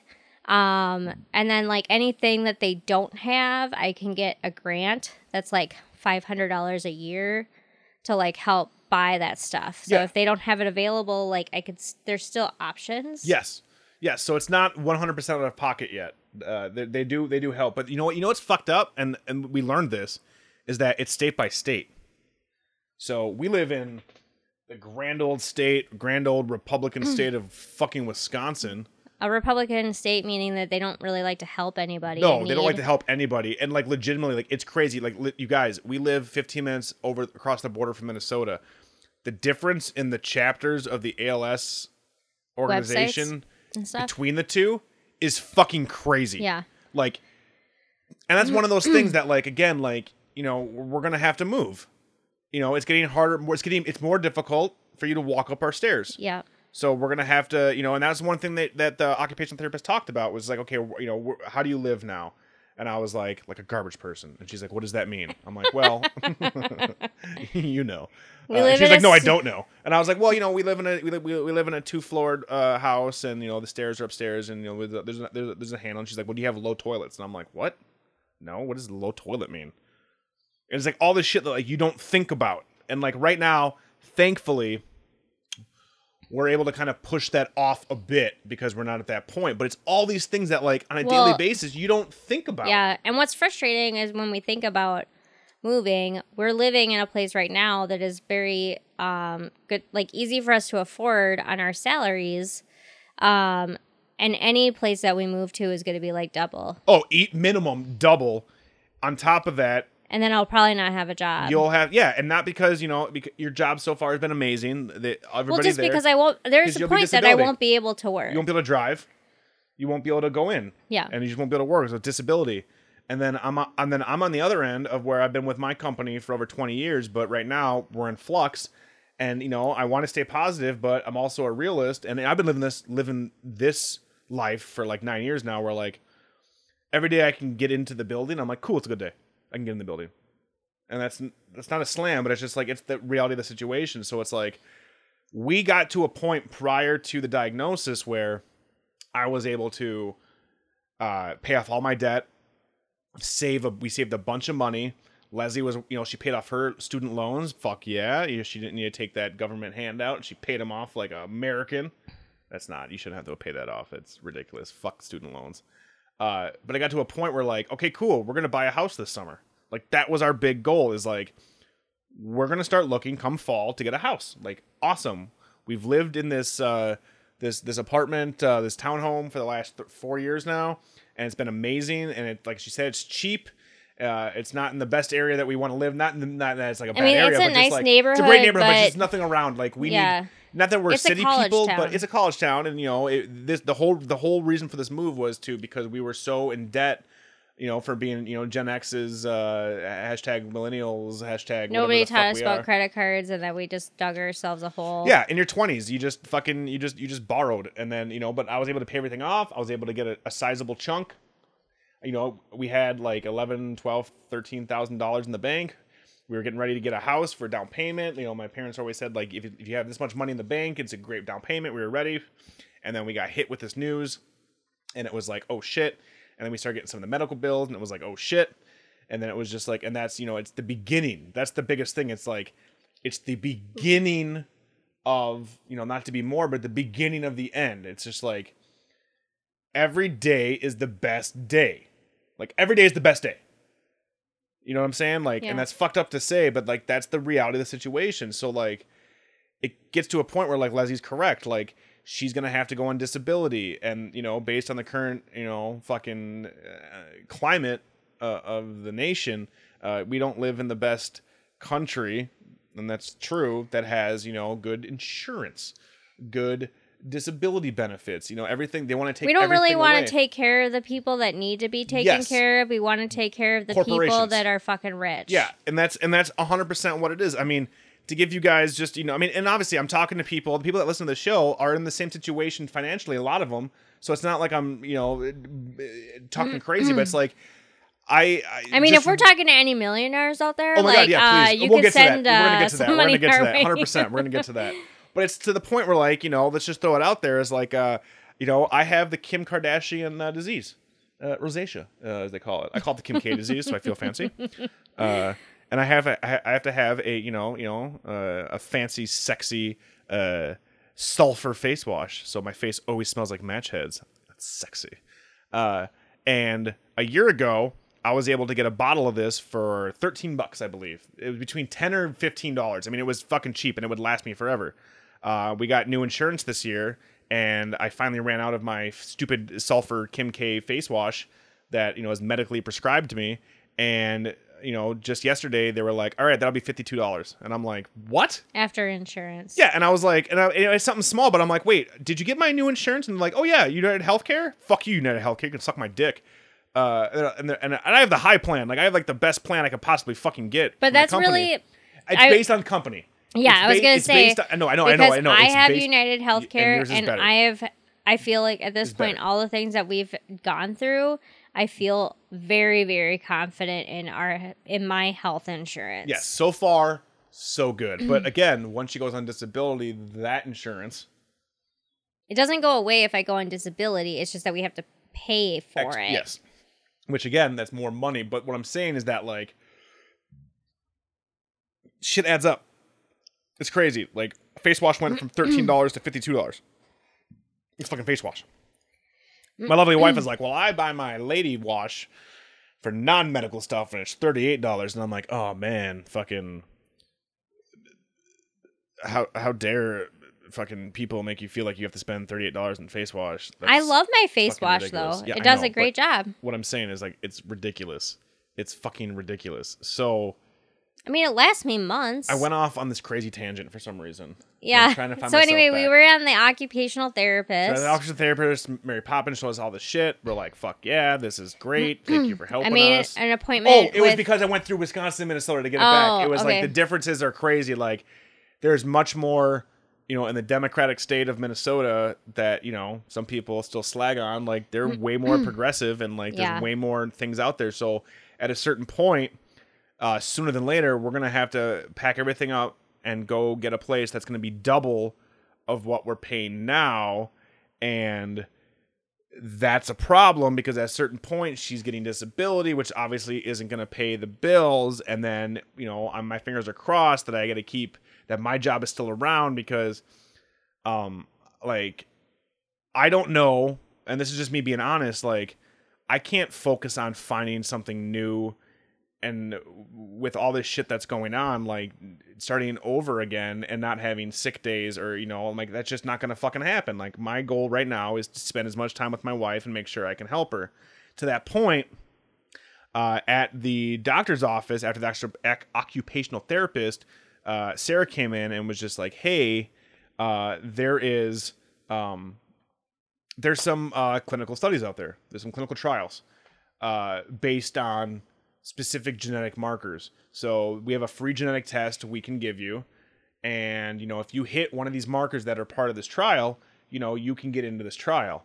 And it was just like, what kind of trial is it? And they're like, well, it's this new drug. well, they're no, they didn't cover that at Well, the they doctor's just they, they, appointment. they, they talked about that there's a trial, but in order to get into it, you have to have a specific yeah, marker. so they were just gonna and wait there's a to free see. test, Yeah, but they also told us like there's also a very expensive test.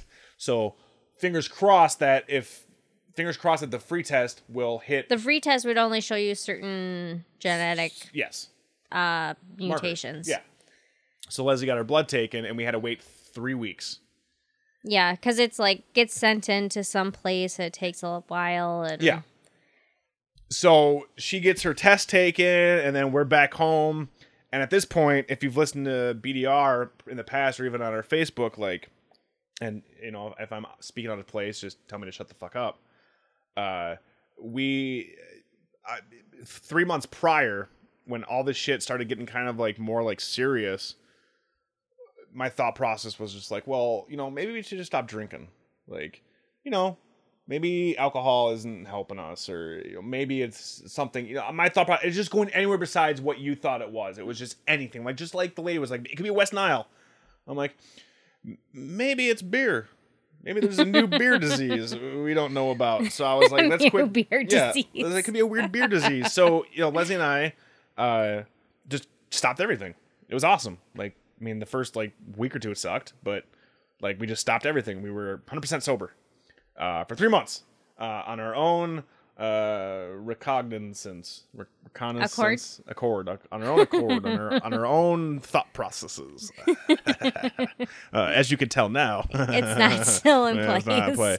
So as soon as we heard this news, uh, the first thing on the way home was just like, uh, we're gonna stop to get wine and beer, and you're like, yep, and I'm like, cool, fuck it. so we had to wait three weeks. So we were just like, you know, at this point, you already know what it is. So it wasn't like we were waiting three weeks to get told possibly it's not. In my mind, However, yeah, In my but mind, I was like, and I didn't know this. I didn't know this. I was like still holding on to this tiny little chance. So ALS has actually if you look it up, there actually is a number of cases where it is misdiagnosed because Yes. there are a mul- there are multiple diseases that are, mimic ALS. One hundred percent. Um, so I was still really like holding on to hope. Like, if this test comes back as not showing any of these other genetic mutations, it could possibly still be something else. Hundred percent. And he, um, Dr. Balky? Dr. Belke, Yeah. um, did say like that we could do further testing, and he was like, But what did he say? Can I do you remember this? I remember exactly what he said, said. I remember um, exactly what he said. he said pretty much, and you could correct me if I probably will. if I'm wrong. Because you're gonna be nice but- about it. But he said like it's like most definitely ALS, and it would be a waste of time and money to have any further testing. I've been done. doing this for five years now, and if you came to me five years ago, I would 100% suggest it. But before he said that, he's like, legitimately, he said this, and I remember this because I was like, you're not wrong. So, like, again, he reads the room, but just in a really weird way. He was I don't just think like, he reads the room. I don't think that's like, the thing he like, does. I can tell that you guys can't afford. I can tell that you guys can't afford the testing. If this was five years ago, I would suggest that you get more tests. I would suggest that you do something else. But I've been doing this for five years. I'm telling you right now, this is what it is. This is Yeah, what it is. Yeah, he And was like, he was like, he was it's 100%. question. Yeah. He was like, he's like, he's like, he's like, I can tell you can't afford it, and I'm not gonna make you take tests that are just gonna wait. That's gonna waste your money. He's like, you need to focus. You need to focus on this now. I love you, and you always Mm. do this. Like you do this, but like legitimately, that's what he fucking said. Was basically like, I can tell looking at you guys, you don't have money, and I'm like, yeah, that's true. We don't have money. That's fine. And I'm not gonna make you waste your money just so somebody else can tell you what the fuck Dr. Belky knows. Dr. Belky drops the mic. And I'm like, yeah, I and that that's when I respected him. That's the one time I was like, I respect that because honestly, he could have had us do all these other tests. He could have made us go through all of these tests. And he was just like, no. He's like, do the genetic test. Do the genetic test. But he was also kind of against the clinical trial. Like he's real weird. I know. So he, He's real weird. I was frustrated with him. I don't remember him saying you can't afford this, Uh, he said that. but I remember him saying like it's not worth like the time. It's very not worth wasting expensive your and money. it's worth not worth like. Your money. The money money. you don't have. It's not worth spending the money you don't have. I see. I don't remember that, No, but that's how I respected him. That's why I respected. That's the one time I respected him. I was like, "Thank you, Doctor Balky." so It's true. And then he did also talk me out of, and I don't, I'm not disagreeing with it, but No. he did also talk me out of the infusion. So there's like an infusion Oh, that that, you can was do. infuriating because he brought it up. He was like, "There is a drug, an infusion, where they would drill a hole into your chest, yep. And they would put an IV directly into this hole. So not a vein, but like a hole in her chest. Like So you have uh, to have like a procedure to have would- this like okay, tube put in. You guys, have you seen Rogue One and Forest Whitaker's character? That's what I thought of it like. He had this weird tube in his chest, and that's how he like lived. And then when he was gonna die in Jedha, he was like, "Prah, the, Empire, the rebels," and he was like, "You can do this," and it would be like 15 hours a week or some shit. It was, 14 days a month. Oh, 14 I days would a have month. to go do it. and it would take time. Yeah. And we were like, "Cool." I already like immediate was like it's not worth and it like would add 3 to 6 months. Three to six months, you guys. and I was like it's not worth it. Like amount of time that I would be going to do this is the amount of time I'm gaining, so what the fuck is the point? yeah, like it for just three months, like three months. each other out. three months. Again, I can't stress this enough for people who don't understand this disease. Everything they can possibly do only adds months. Yeah. You are on a drug right now that fucks up our snack routine. I looked this up. I just found this out recently because I've been looking up all kinds of shit, and that's that's my. I used to look up Wikipedia Star Wars Expanded Universe, and now I look up ALS stuff. It's real depressing. But the drug you're on that fucks up our snacking at night and just eating in general only guarantees an extra three months. That's it. That's it. If you didn't take it, three months. If you do take it, three months. It's like shit like that where it's just like we hope. And the nice thing is, thankfully, the drug that you're on, there's zero as of now, zero side effects. So it's not Well, like it's also like it's just a pill I take twice a day, so Yeah. it's easy. It's Yeah, not like I. 100%.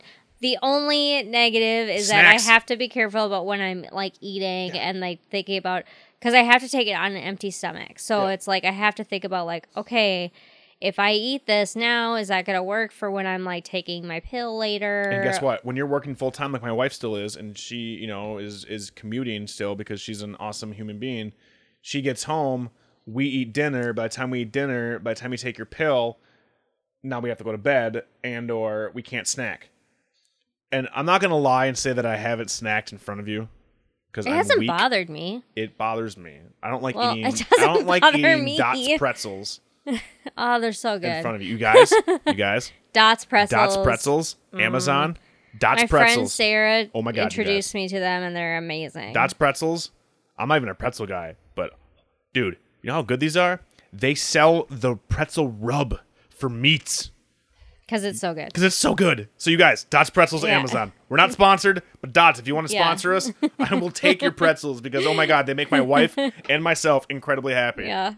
So Okay, so okay, so we left that appointment at the U. Mm-hmm. Bought we beer. waited for um the results to come back. hammered straight for kind of weeks. went back to like Drinking. regular life Yes. during that time. Three days later, I And- got a therapist.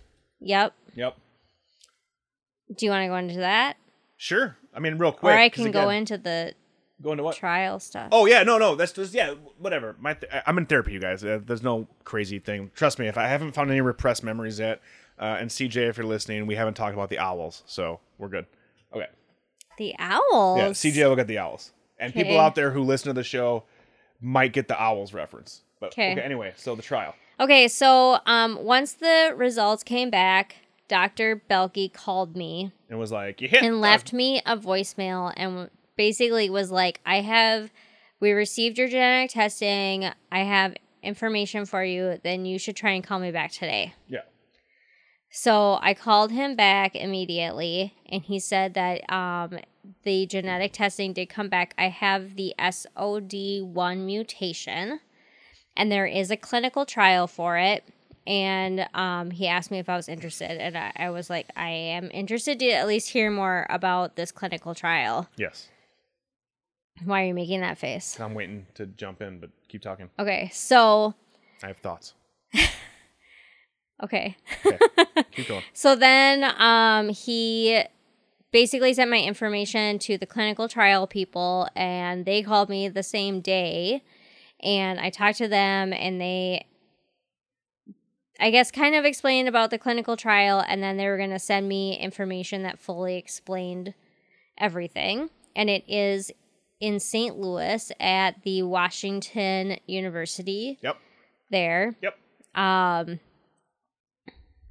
and the they sent me the like the packet that tells me everything about the clinical trial, like uh, and it really goes like from beginning to end. It starts with uh, what you have to do to like meet the criteria to be in it. Um, like the screening and how the screening works and the criteria to like meet that and then um all the different like visits and how they cover all the travel and stuff it co- the packet really covered like everything Yeah, it's so it's a clinical trial. So for those of you that don't know what a clinical trial is, it's at the, the, the stage that we're in. It's a new drug that has has already gone through. It's on phase Uh, three Yep. So it's so that means that means at this point it's safe for human consumption. That's not even the problem. Now it's does this work? Is this something that's going to be beneficial that they can take to market? Uh, right? Is that like the latest pretty much Like, yeah like they're They've done it. They've done the animal testing. They've done They've- it. So the animal testing is first, I think, and then like they do testing with probably just like some like a few human people, human people, homeless few- people. Have you seen Venom? That's basically They it. They're it picking with- up homeless people and they're putting symbiotes a in few them. people to make sure that it's actually like safe for people to take. Like you're not gonna like die from it. Um, well, well, one of this. you could die from it possibly. I Yeah, guess if like I mean, let's be honest. One of the, and again, this could be like every other drug that you hear about online, where it's just like possible side effects Well- include death. But one of them is like this particular drug has shown positive, positive, positive influences. Uh, you know, has shown positive traits. At the same time, uh, this drug could possibly uh, so the idea of the drug. So okay, so here's the deal. It's not a cure. It's it, it's not it, it's it's it's it's not a cure. There is no cure yet. There is no fucking cure. There is no stay strong, Rob. God has a plan. One percent. There's no fucking cure. Uh, but what this drug possibly can do is slowly uh, retard the progression of the disease, and that's the, you know that's what you want because the longer you can live, uh, the better chance they might you might live to find a cure. So I don't know if we've even discussed this, but like it's one of those things where like when the doctor says three to five years, that doesn't mean three to five years of awesome living. Um, that means that means possibly years of you know tracheotomy, ventilator. Uh, Stephen Hawking, like you, you can't eat. Uh, most people pass away from this disease because their lungs stop working, because they choke on their saliva. Uh, they choke on food when they're trying to eat. I mean, uh, let's just be honest here. It's not. It's not. It's not. It's not great. It's not great, man. It's it's it's it's it's not good at all. Um, it, sucks. Uh, um, keeping it together. Uh, it sucks. But what this drug that the clinical trial is all about is that it can. It, the hope is that it slows this process down, which allows her to be independent for longer, which is you know obviously the goal. Um, but one of the side effects possibly could be that the drug also greatly increases the progression of uh, of the disease. So it's a 50-50 chance of this slows it down and I get more time with my lovely wife or hey shit this speeds it way up and and and we don't we don't fucking know and they don't know. I just the whole point. hit the mic with my boob. that's a boob hit. I, I, Sorry. I'm not editing I'm not editing that out. So so we so the clinical trial stuff gets sent to Leslie and we go through it and you know I read it and it's you know boilerplate legal shit. And uh you know they pay they pay for our flight they pay for our hotel they pay for the you know the the limo to pick us up and drop us off which Quote is awesome unquote. He did a quote. yeah I did a You quote couldn't see it. yeah, but it was like it was a fucking it was like a Benz. It's a we were nice driving around. in- we were- car. We were in a Benz. Yeah. I was like, I've never been in a Benz before. That's fucking fancy. I'm a garbage person, so a Benz, I felt I was fucking like, fancy. when I mean, well, I don't want to like speed way ahead, but like when the, I'm like meeting someone at the end of like the terminal with my name. name. on a sign, I felt so fucking fancy. Oh my god, yeah. If you've never walked through an airport with a dude in a like a fucking like suit with your name on a placard, dude, people You are like, haven't people are like, oh shit, Just kidding. is that Leslie and Rob from She's Right, I'm Rob? Oh man, I've heard all about them before. Yeah. This is crazy. I mean, I'm pretty sure they could tell from our outfits that we were not famous rich people. no, no, no. I, I fly like Uh. trash. You guys, I'm a trash person. It's fine. Uh, so they talk about this clinical trial. Leslie and I discuss it, and you know, my response obviously is just whatever you want to do.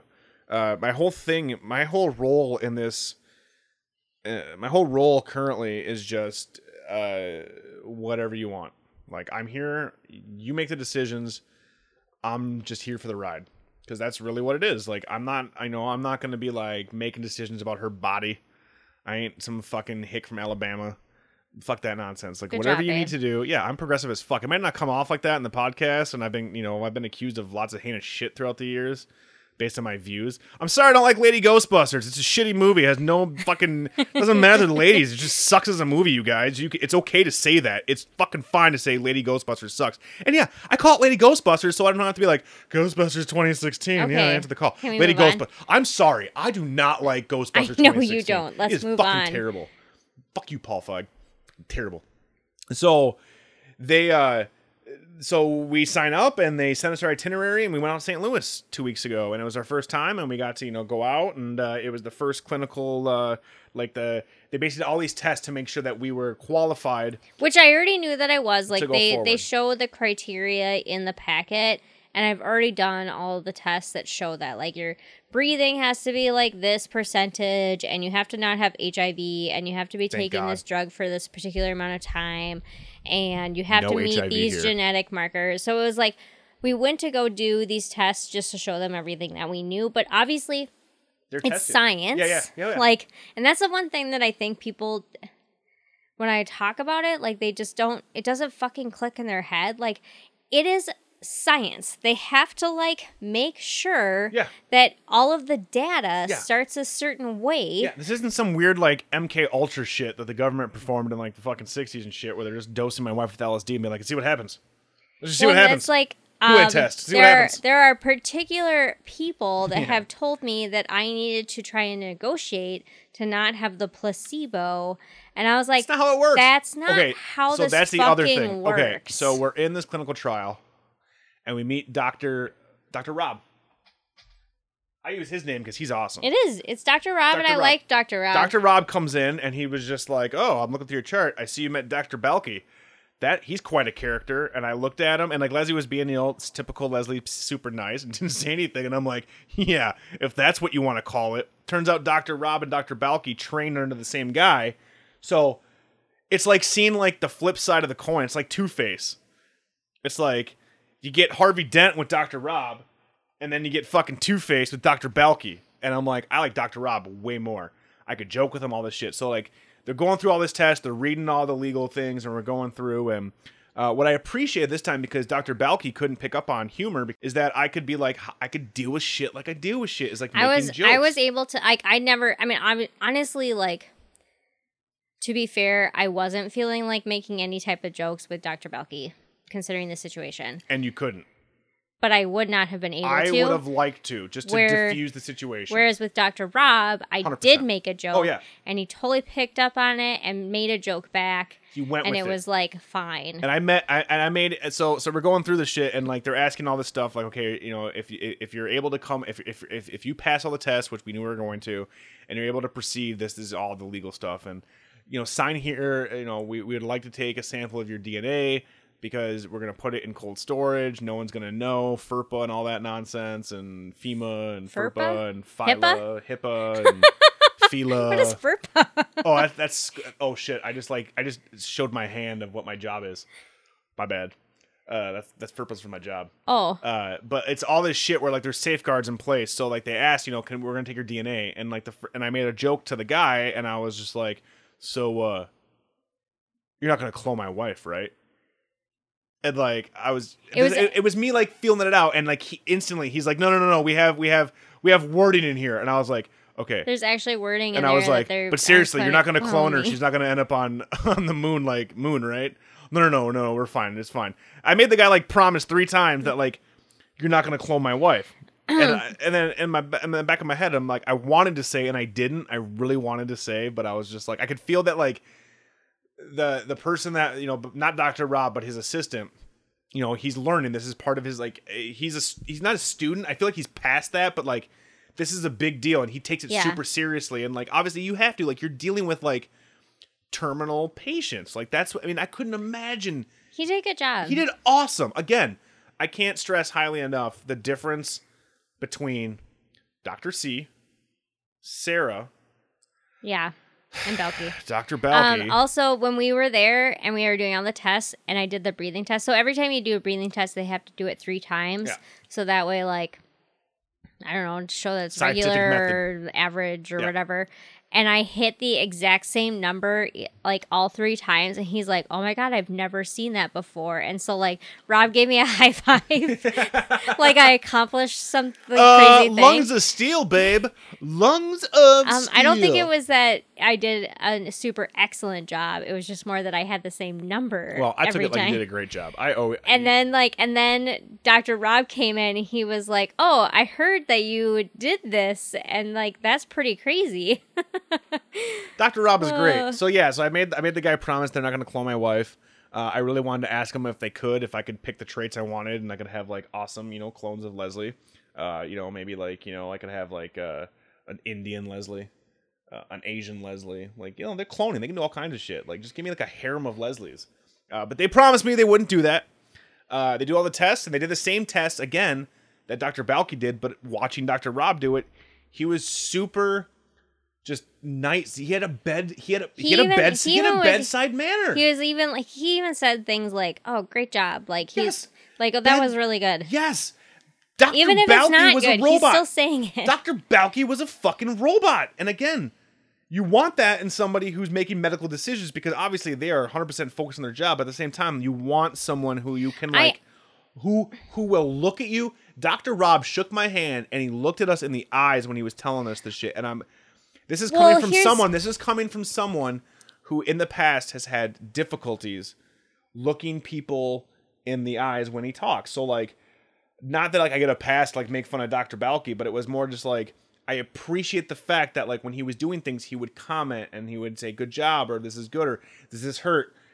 Am I doing it too hard? Where Dr. Balki was treating her like she was a fucking Cabbage Patch doll. I didn't like that. I was a Rob- human being with yeah, Dr. Dr. Rob. Rob was amazing. So they did all these tests and they go, cool.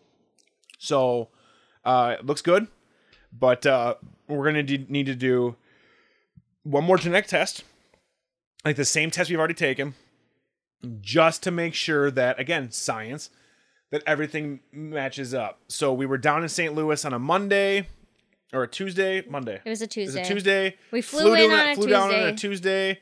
Uh, came back on a Wednesday. Like we went to the we went to the medical thing on a Wednesday, and we flew back that same day. And they're like, "All right, we're gonna do these tests, and we'll- you'll hear from us in three weeks, but we're gonna do it." So, long story short, uh, we're, we're in the trial. Uh, the trial, however, though, is a trial. So, one out of every three participants in the trial are going to receive the placebo, while the other two get the drug. Uh, now they can't tell you, like Leslie was saying, you can't negotiate. Like, oh, you need to tell me. The Well, they don't even know. Like, the they don't know, and the only way that they, the only way anybody will know is if, say, something goes wrong. Yeah, and they have and to another doctor tells them. We'll never know. There's a way for them to find out in the case that like there's an urgent situation Yes. and they need to find out. yes. So Fingers crossed. But there is that chance. So we got in. So what that means now, listeners, is that Leslie and myself are going down to St. Louis every other week for the next like three months. well, we're so we're going every other week um, three for three times, and then we go monthly after that. And it's basically she's gonna get a spinal tap and they're gonna pull out some of the fluid from her spine and then they're gonna replace it. Now and we're, we're fingers crossed and you know, thoughts and prayers, you guys. Thoughts and prayers.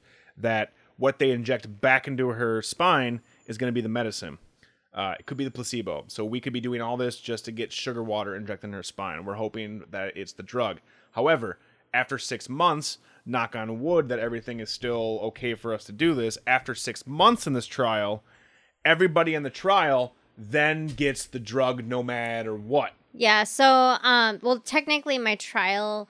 So we go um every two weeks, uh, through the end of July, and then it's monthly through December, and then that's technically when this trial ends for me. Yep. But then I can automatically be in this n- other trial for the same drug, but they will be giving everybody the drug. So either we're gonna get it through December, and then we continue to get it, or we're getting sugar water, much like Brendan Fraser got sugar water placebo in Kids in the Hall brain candy, bringing it back, and then in December we get the drug. So the hope is the hope is that we get the drug starting Monday or Tuesday. Monday we fly out Monday. Tuesday is when we go for this first Spinal Tap. Um, and we hope we get the drug. And long story short, as I'm saying now, because now I'm nice and buzzed, is that uh, she gets the drug, and the hope is, and the the science seems to be pretty pretty positive. Not a cure, but will sl- will drastically slow down the They're progression. they're seeing the results so far are showing it super slowing it down and even possibly halting. That's what we want. We want it to halt. So Uh, that's another thing is like really that's the other thing where it's like really really hoping that I get the drug Yes, because if I don't it's progressing. by the time I get on it in January late. it could be like Too late. yeah. Could be too late. I mean, not necessarily too late, but like I will already be so far along it doesn't re- like revert anything back. Yes. yes. And again, I'm not trying to be like the sky is falling, It's But- being realistic. but we're being realistic and you know, we're sharing this with our listeners because y'all are amazing. Uh personally, I've I mean, it's been just over a little over a month and a half since we were diagnosed and I've already seen a super fast progression. I've already seen a super fast progression, like much more so. And that's not because you're the type of person like I would be who is constantly focusing on that because you're not, but like I've your hand is much worse than it was in May. Your leg is now affected. Uh, we I noticed that super bad when we're just walking like a block or two in St. Louis. Uh, so I'm really hoping that you get the drug and that it halts it or slows it down because that will just give us more time to do Fun stuff. our bucket list, which gets us to the end of this episode. Oh, you So- don't want to talk you don't want to talk about the injections? Oh yeah. Oh. I kind of blocked those out. So thanks to those, okay. So thanks to those crazy awesome Japanese people who you know I still wish could like you know give Leslie a robotic hand that would be an amazing sex toy for me. You know I don't know why it's too much to ask. It doesn't seem like that much, you guys. You know it could just be just like uh, Dr. Claus. She just screws on a fleshlight, boom, we're good. Screws on uh, a beer tap, boom, we're good. I'm not there yet. It's fine. Uh, but there's been some um, there's been some uh, uh, medical things in Japan where doing high high injections like super high dose of B12 uh, directly into the muscles uh, has shown some positive effects. Uh, again, I have to stress, not a cure, but super positive effects. So Leslie reached out to her doctor, and her doctor, from I remember, was just like, eh. I mean, yeah, I heard Yeah. about it. I mean, I heard about it, but eh. He And didn't like, really so he um he basically Balki. Yeah. He basically was like well, there isn't anything concrete and you'd have to like be taking like a lot of it, which probably isn't good and um Okay. it would be like $500 a week to do these injections. which isn't good. And I'm like, bitch, so everything is already terrible. If something's just not might not be Yeah. good, so fucking fine. so I responded saying, besides the financial impact, which I agree is Yeah. significant, what is the downside of me doing this? Yeah. And his response To was, which he could not say that there was a downside. And then he also talked to the compound pharmacy because it has to be done through a specialized pharmacy. yeah, Um, that it would actually only be eighty dollars a month. yeah, which is Which I'm much. like, yeah, okay. fine. let's just try it. and and then and then once like they actually filled this prescription and they submitted it through my insurance i think it only cost me like $12 a month Yeah. So Leslie got a we got a fancy package in the in the in the mail one day. Which is super nice. I get it in the mail. I don't have to go anywhere to get it. Yeah, fancy box that was like had a bunch of biohazard things on it, and I was like, "What is happening? What's in the box?" Can't believe that can, didn't Yeah. get stolen. What's in the box? they pulled a Brad Pitt there. Like, oh, what's in the box? Uh, it's it's B12 and it's super high concentrate. So like, uh, you know, let's just say like a daily dose of B12 if you're going to take a multivitamin, let's just say is like you know, twelve percent. I'm probably getting the the math is obviously wrong because I don't have it in front of me. The dose that It's They- like 50,000 It's like it's- milligrams yeah, it's something. crazy, amount of it. Dude, legitimately, it looks like Hawaiian punch. I Yeah. have a whole bunch of syringes in our f- freezer filled with Hawaiian punch, which means your boy had to go to a clinic and learn how to inject this into his wife. Now, I am what you would call a horror movie connoisseur. I love horror movies. I love gore. Uh, I love blood, uh, fake blood. I love uh, decapitations. I love all kinds of shit when it's you know fake. However, what your boy doesn't like is actual needles. I, I hate needles. Uh, I hate seeing real blood. Uh, I like when Leslie was getting copious amounts of blood taken at the clinical trial. I had to look away. Uh, your boy is a pussy. Uh, I don't even like doctors. That's the other thing Leslie learned about me. I mean, she didn't. I mean, she, I she knew knew it, it. but like legitimately, when I go into a hospital, I get lightheaded. Like I've passed out in hospitals I- I- just going into a hospital. Considering how I know you Yeah. already, Yeah. I've been super, super duper proud of Yeah. how you've handled yourself I appreciate that. at all of like all of these things that we've had to go to. I appreciate that because again, It's like you've turned off like your anxiety. Like okay the way you acted at my birthday. Yeah, yeah. That You know, a, that was when a we went to the move. restaurant? Yeah, that was a bitch move. I know. I was a bitch. Uh, that's the way I feel thought you terrible. I would about that in be. therapy. That That's about- the was way I about thought therapy. you'd be at the doctor's appointments. Yeah. And I was like, Oh no. oh god. Oh, no. And then you weren't like that. Yeah. Yeah. No.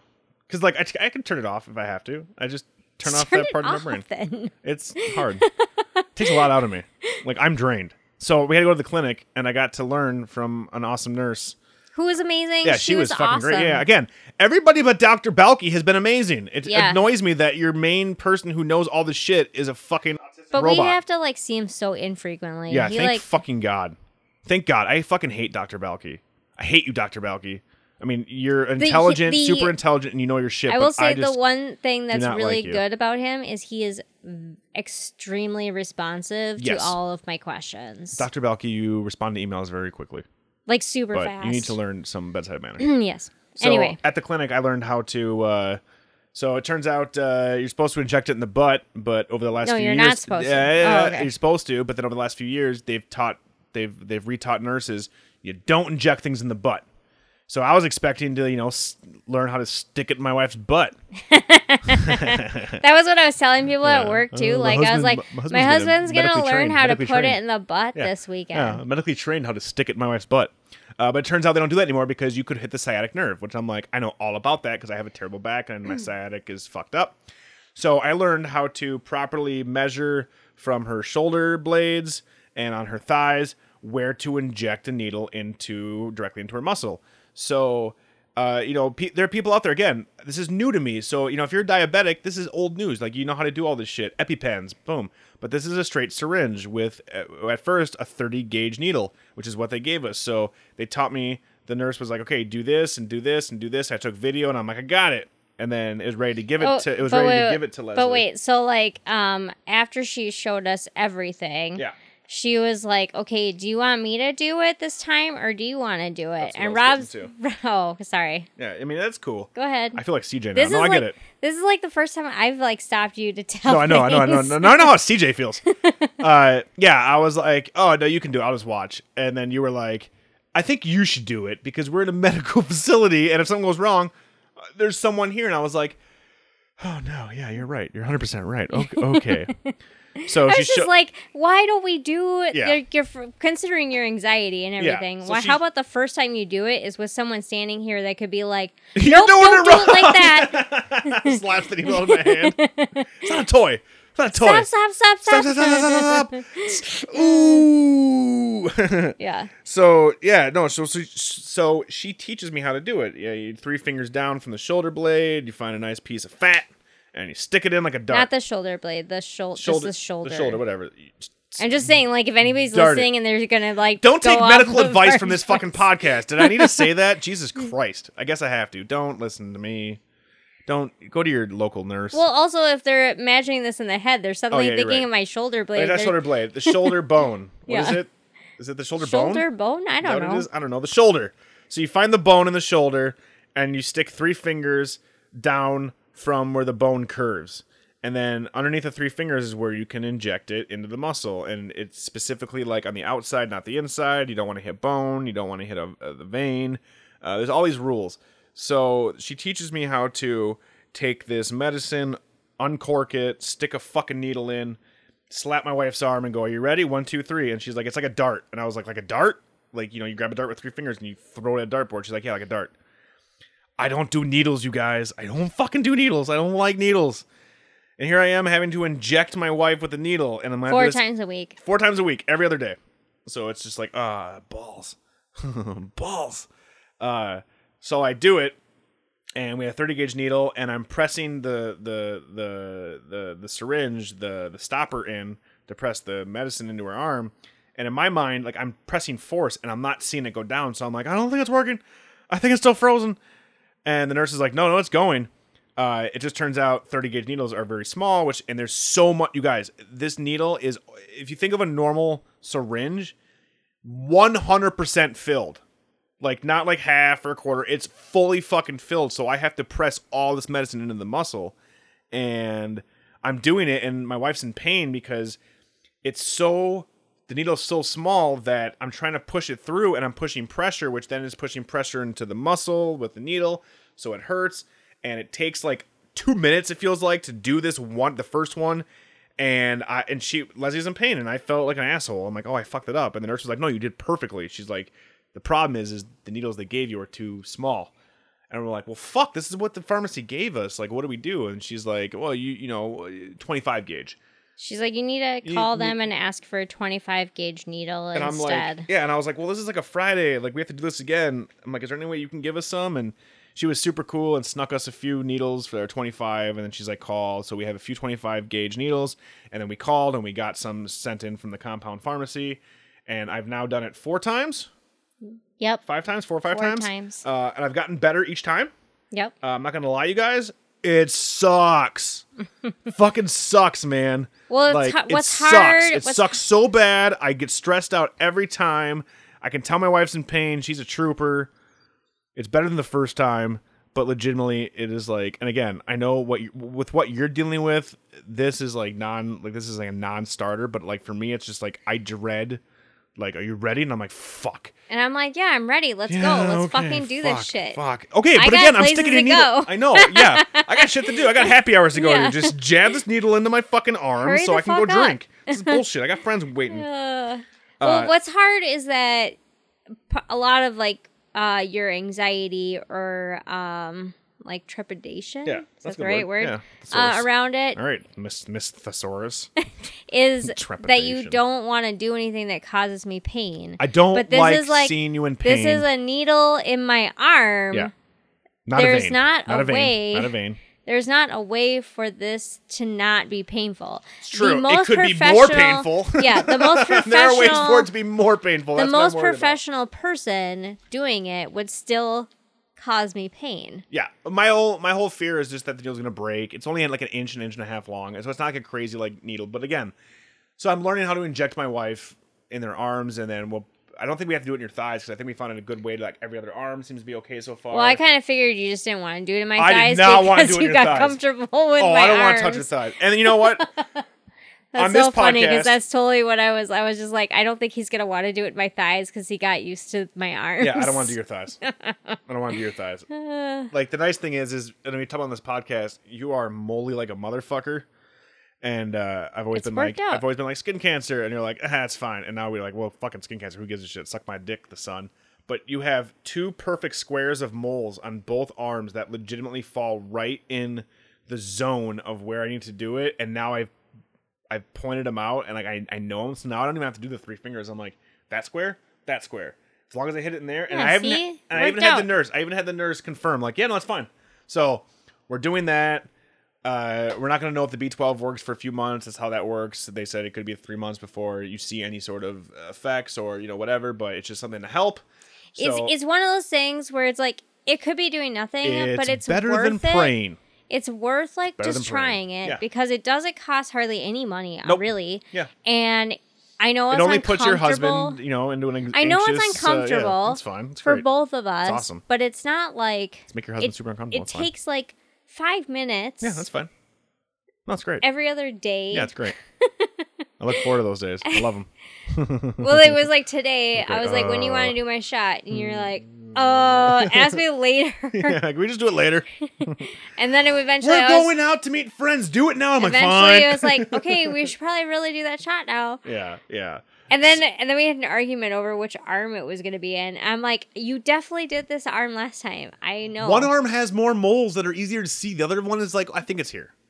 I'm Well, we saying. have to switch arms because know, my arm like is sore. It gets sore because I'm jabbing a fucking needle into my wife's arm Yeah. every other day to inject Hawaiian punch.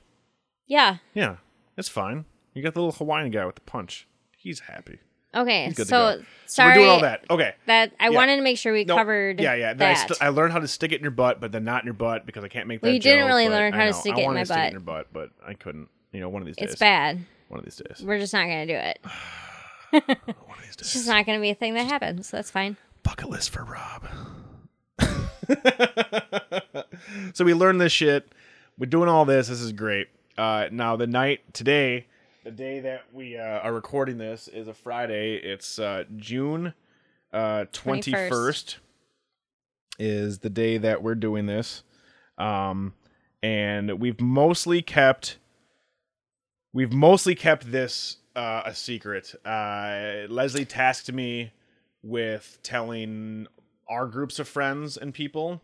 Um, when you know she told her small group, but uh, you know I've I've had the conversation, this difficult conversation, with a Can- lot of people. Can I say something? Yeah. I don't feel like we kept it a secret. It was just like we weren't posting on social media. Like anybody in that I talked to, is a secret. It's but I didn't feel like it was like me keeping a secret. It was just more like I wasn't posting stuff on social media. Like anybody that I had, I was talking to, I was telling.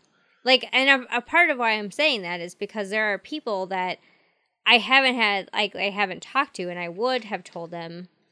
but it's not If something you want. to It's something you want to tell in person and not Yeah. over the. It's not thing. like, and it's also not something where I want to just be You're like, not hiding it. "Hey, friend, how are you doing I haven't today?" talked to you in a few months, Just by the way. FYI, Yeah. this is happening with me. Like, And see, those are the conversations I had to have because I was alluding to shit over the last few months, and uh, like one of my friends at work, uh, I've been just alluding to it, but I have been real, you know, real keeping it real close to the vest. And then one day she like comes into my office and she just like like legitimately like kicked the door in because that's what she does. She's just very like brah, and she's like, okay, seriously, are you dying? And then I was like, all right, well, no, but my wife is. And that was like the start of the conversations, and it's real awkward because you know no one expects that to be the answer. yeah, So, that's like, the that's the hard part is people will people ask things out of concern, and then they don't want to hear expecting Yes. the answer. It's like, being asked like, "How's your day?" Oh, good, and then you just walk off. Not Right. like, "Oh, it's terrible. I'm dying. well, that's like diarrhea." so now that I have this hand brace, like Yeah. people are just like, "Oh, what's happening?" Or they see me like limping, and they're like, "Oh, are you okay?" And it's like, Do you really want to know? yeah, like you might regret that you just asked me that because I'm also not the type of person who's just gonna be like, "I'm fine." Yeah. Yeah. So we've had to have this conversation and you know, we told and those of you who listen, you know, if I didn't tell you directly, it's not it's nothing personal. Again, like Leslie said, it's like more like in person. Like I wasn't setting up meetings with people. It was just like if I see you and you're part of like the I don't want to say inner circle, but you know, part of the crew that I see on a daily basis or a weekly basis or a monthly basis, I'm like, you're gonna know. So today on the 21st, uh, over the last two months, I've been writing a story. Been writing a story because I was like, you know, you know, again, we live paycheck to paycheck. We live in a economic climate that's rough. Insurance, medical bills. I mean, medical bills. Everybody knows, even if you don't know, medical bills they're expensive. So I was like, you know what? I've seen people raise money so they can go to Coachella. I'm gonna raise money to assist us in what we're dealing with. I Well- want to I want to and this is a way for me to finally come out and just tell everybody what's going on. Like It- because, you know, it's just like I it's not that like I want to force it on people, but I can't keep the secret and I can't keep having the conversation in person. Like it doesn't get easier. Like I've had this conversation a dozen or two times. Can I say something? Difficult it's, time. it's really not like because of. Eventually, it will be, but it's not really like needing the help with like the medical stuff. It's like I want to be able. There are things that I want to be able to do that we can't really normally afford on our own. And at a certain point you won't be able to. And I, yeah, at a certain, certain point, point I won't, won't be able to physically be, able, able to. to. do it. So I decided to start a GoFundMe. Um, I started it today, on the 21st of June. Um, if you're listening and you're not uh, you're not fight you're not you're not following me or my wife on Facebook or social media, if you're not following us on the She's Right I'm Rob Facebook page, uh, if you go to GoFundMe.com, uh, the URL is GoFundMe.com slash F sorry, forward slash F forward slash help dash Leslie, L E S L E Y dash fight dash against dash ALS. Uh, I started a GoFundMe today with, you know, the first goal. You know, I don't like asking for help. I don't like asking, I don't like begging.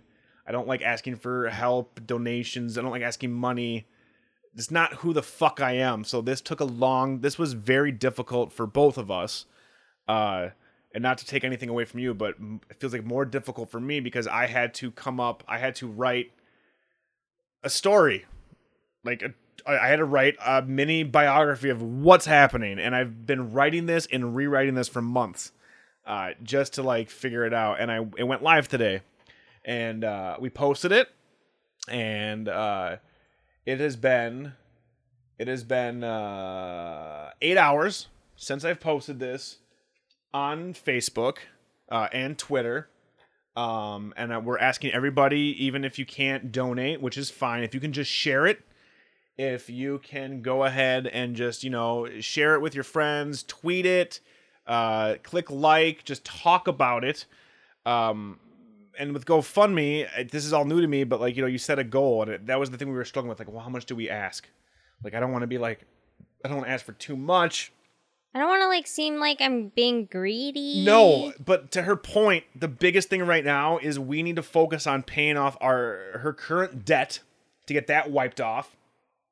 And also for us to be able to not right now right now not worry about medical stuff so we can take some time to do things. When we, you know, everybody always thinks they're going to have time to do everything they want. They always have, you always have that goal. We've been talking about it for years. To we want to go to California. We want to go, in my mind, you know, Japan. I want to go to Greece. Leslie wants to go to Greece, meet Dr. Balki's parents. uh, you know, maybe meet cousin Larry. We don't know. Uh, but all these things that you you think you're going to be able to do over a lifetime, but now we have a condensed timeline of anywhere between legitimately, and it's fucked up now in five years. Like that's legitimately the timeline. So I created this GoFundMe, and the goal we decided to throw down was ten thousand dollars. Uh, I figured, even in my mind, I'm like, that's a lot. Um, if you look at the medical fundraisers on GoFundMe, uh, ten thousand dollars for a lot of the ones that are out there is a drop in the bucket. Again, I don't know. I I wasn't expecting. I was just hoping that some people would share it and some people would throw you know throw us a, a, a few bucks uh, that maybe we could you know upgrade to first class uh, on on a flight so that way Leslie's comfortable. Um, that way we could have like you know a bigger bed so she's comfortable. The whole thing is just making my wife comfortable, comfortable. That's that's a big. You don't think about that. You don't think about that when you're healthy. You don't think about that. But like even now, we've been recording for two hours and fifteen minutes. When she stands up, it's gonna be rough. It's gonna be like limping, and we gotta we gotta do this. So I was like, let me throw down ten thousand. Let's just see what happens. And I have to say, the outpouring of support from friends and family and strangers, even so far, that in eight hours since I've posted this, we have hit five thousand seven hundred and ten dollars of our ten thousand dollar goal. Like it's, I'm gonna like, thank you. Like that's crazy, you guys. Like that's nuts. Um, that's awesome. Um, according to GoFundMe, our campaign is trending. I guess that's a good thing. You always wanted to trend. Um, I've only been spending ten years trying to get Brain Dead Radio to trend. Turns out all I needed to, you know, was the terminal disease. Um, I really want to keep this good. Um, uh, I don't want to lose it now, but uh, I to everybody, I'm not obviously going to name you guys. Um, you know who you are. Um, And they're on top of this um GoFundMe, like there are people from my old job that found out and did the same thing. and they like in like a few days donated like so much money for Like- us to go on a trip. Sorry. No, I know, I know, I know. It's just like it's just like the last BDR Uh. episode. Two hours in, you just it's the waterworks. Um, it's just like It's amazing. I mean I I I never had any doubt that all of these people See, were I had- amazing people, I had but doubt because I'm a cynical asshole. but the generosity is like it's mind blowing. Like I don't even know I don't even know how to like properly thank people. Like that's my thing is like I'm like, "Oh my god, how do you even how do I even like properly tell people how much this is appreciated?" and I, th- I, you know, and I think the only way that we can properly appreciate and show people that we appreciate them is to go full nude on cam.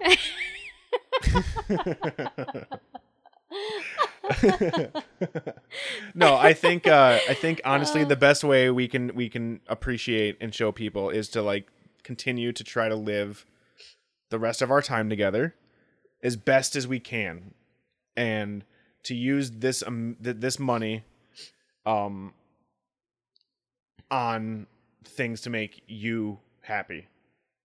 And that means we're gonna go on a trip.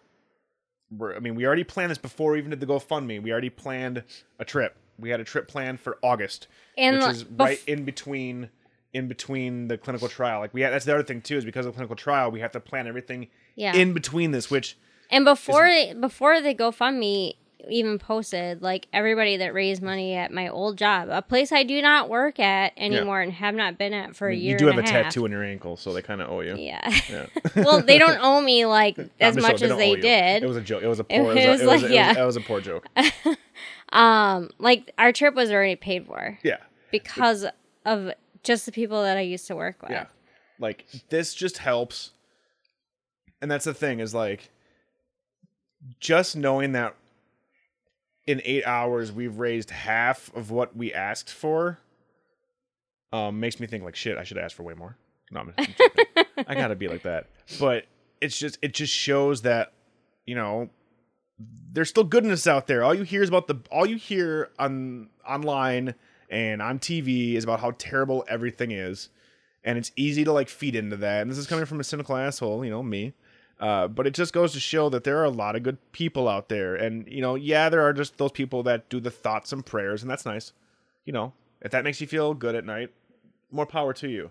And I appreciate honestly though anybody that does tell me I I am not a religious person, but anybody that does tell me that they're praying for you for me, You take I it. do I do Appreciate it. really appreciate That's it. the way and I'm it. I'm like I will take anything I can get. Yes, but just just know again. I don't want anyone to think that I'm like shitting on them for saying that. I'm with you. I just need to reiterate for the 50th time this podcast that this is not something that at the lightning hour, let's be honest, at least right now, it's still, I mean, it could change, but as a realist, there's not something at the lightning hour where they're like, let's tumor, we're going to remove it. Dr. McSteamy comes in and does a 15 hour. oh, McSteamy's gonna be there? Yeah, McSteamy Yes. and McDreamy. Yeah, Oh. yeah, Okay. yeah. Both are going to be there. Is Matthew McConaughey coming? Yeah, 18 hours. Oh yeah, by the way, if anybody out there knows Matthew McConaughey or Dave Matthews and can get uh, our GoFundMe out to them, uh, or just you know tweet at them to get them to acknowledge my amazing wife, uh, that would just be like the the icing on the cake I here. heart them. But I have to say again, everybody who's donated and who's shared this and who has sent again eight hours, you guys, and we're half at the goal that we set. And the nice thing about GoFundMe is that if we hit our goal, you can still share it. This isn't something that stops. Like this will be up, and it, I'm gonna keep this up until the end. Like this is gonna stay up because this is this is kind of you know it's like the Grinch. Like my heart grew three sizes today just watching this because like I legitimately I thought like, oh maybe you know uh, I'd be so disappointed if we only got like a few hundred bucks after like a month. Like I'd be so dis- it'd be just depressing. Like why did I even waste two months of my life trying to get out my feelings just to, for people to be like whatever. So the fact that like people the outpouring of support is crazy awesome. Um, and every one of you who has shared this and sent us kind words and has messaged me, uh, I, this is almost what it feels like to be a minor celebrity because my phone has been like nonstop buzzing all goddamn day, uh, and I love it. I haven't even looked at mine because I like just, I'm it's very feel like it's, gonna be crazy. it's very very nice. So again, um prepare for the next however long. I'm to I'm not going to spam this every day, but this will be part of my weekly just hey, if you haven't shared this, share it again or just keep sharing it because the way algorithms work, maybe now one other person will see this that didn't see it before and you know, and if you just want to share it and that's it, awesome. You don't have to do anything else but just share our story because again, there are tons of people going through the same thing and you know and you know, and if you don't, if you don't want to, um, if you don't feel comfortable donating to us or sharing, like Donate- that's totally fine. Donate to the ALS. ALS organization. Yeah, like the Ice Bucket Challenge. research because Yes. This is a disease that like since i found out like i have found out about so many people that know someone that has this disease and it's Yes. kind of like it's kind of I, and i my dad had it Yeah. and so i always felt like it was really rare and all of a sudden i feel like oh my god everybody seems to know someone that has it And it's a and there is like no cure for it and it's like you have such a short amount of time once you're diagnosed like That's the biggest their, problem. their money needs to go towards research Yes. to figure this shit out Yes. So if you again, like Leslie said, if you if you know if, if you don't want to if you can just share this, awesome. If you don't want to donate directly to us, that's fine. But go to alsa.org, learn more about this disease, donate there, just uh, share some knowledge there. Do what you can because that is just going to help people in the future and again, this podcast and all of my podcasts uh, has never been personally for me to make it rich, make it big. It's just been like a living journal. And uh, this show now, going forward, is 100%. So sorry, those of you, and I, I'm not going to lie, there, we'll, we'll get back to pop culture here. Because we're gonna run out of depressing shit to yeah, yeah. It'll be like 15 minutes of depressing shit, and then we'll talk about boobs and Master Chef and Top Chef and shows that we watch. the next episode will be a lot less depressing, probably. Uh, but just share it. Get us out there. Just tell your friends, tell your family, uh, tell your kids. They're smart. They know social media. hey, I got friends that are kids that have teenagers. They got social media I that we don't even it. know it about. still made it's, me laugh it's all under. It's, I'm just saying. Just saying. Help us out. Help me. Help you. thank you you, everybody, everybody for so your gener like honestly like i don't even know how to say thank you Yeah. It's it's amazing. It's fucking nuts. Oh, and it just went up to five thousand eight hundred and thirty dollars. That's crazy.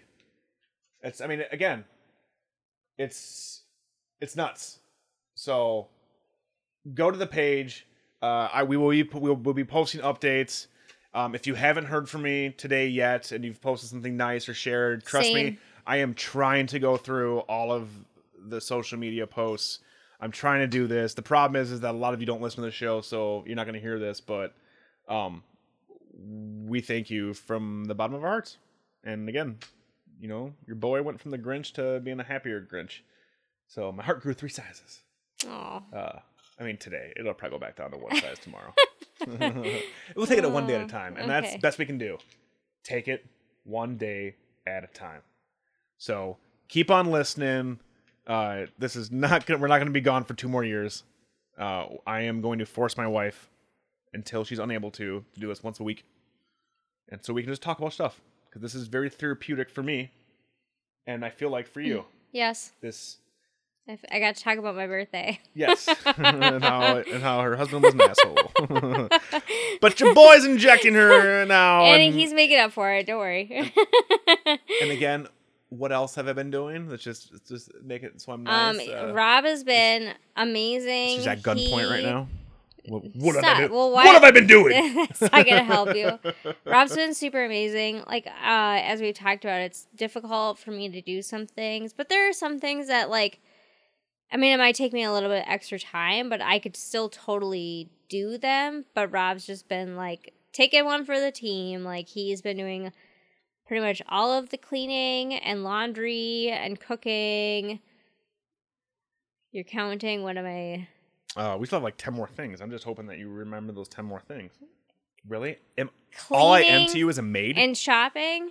shopping. Well, you He does cleaning? all the shopping. He brings home lots of video games and toys. Well, like you do the grocery shopping. I'm just giving you shit. I just, it you was do the more, I'm not, cleaning, no. Oh, all the laundry, pat myself on the back. all the No. cooking. It's just listen. That's my love language, you guys. It is. It's my love language, love language is like let me Acts of just service. let me That's be your. Benson, and that is a fucking reference for like two percent of you that will get that old man reference. But I'm Leslie's Benson, and I couldn't be happier to do so. So again, thank you to everybody who's donated. Uh, keep the word alive. Uh, and again, I you know, just you're awesome. You're awesome. You made your boy cry a bit in front of And his I've wife. seen that like two times ever before.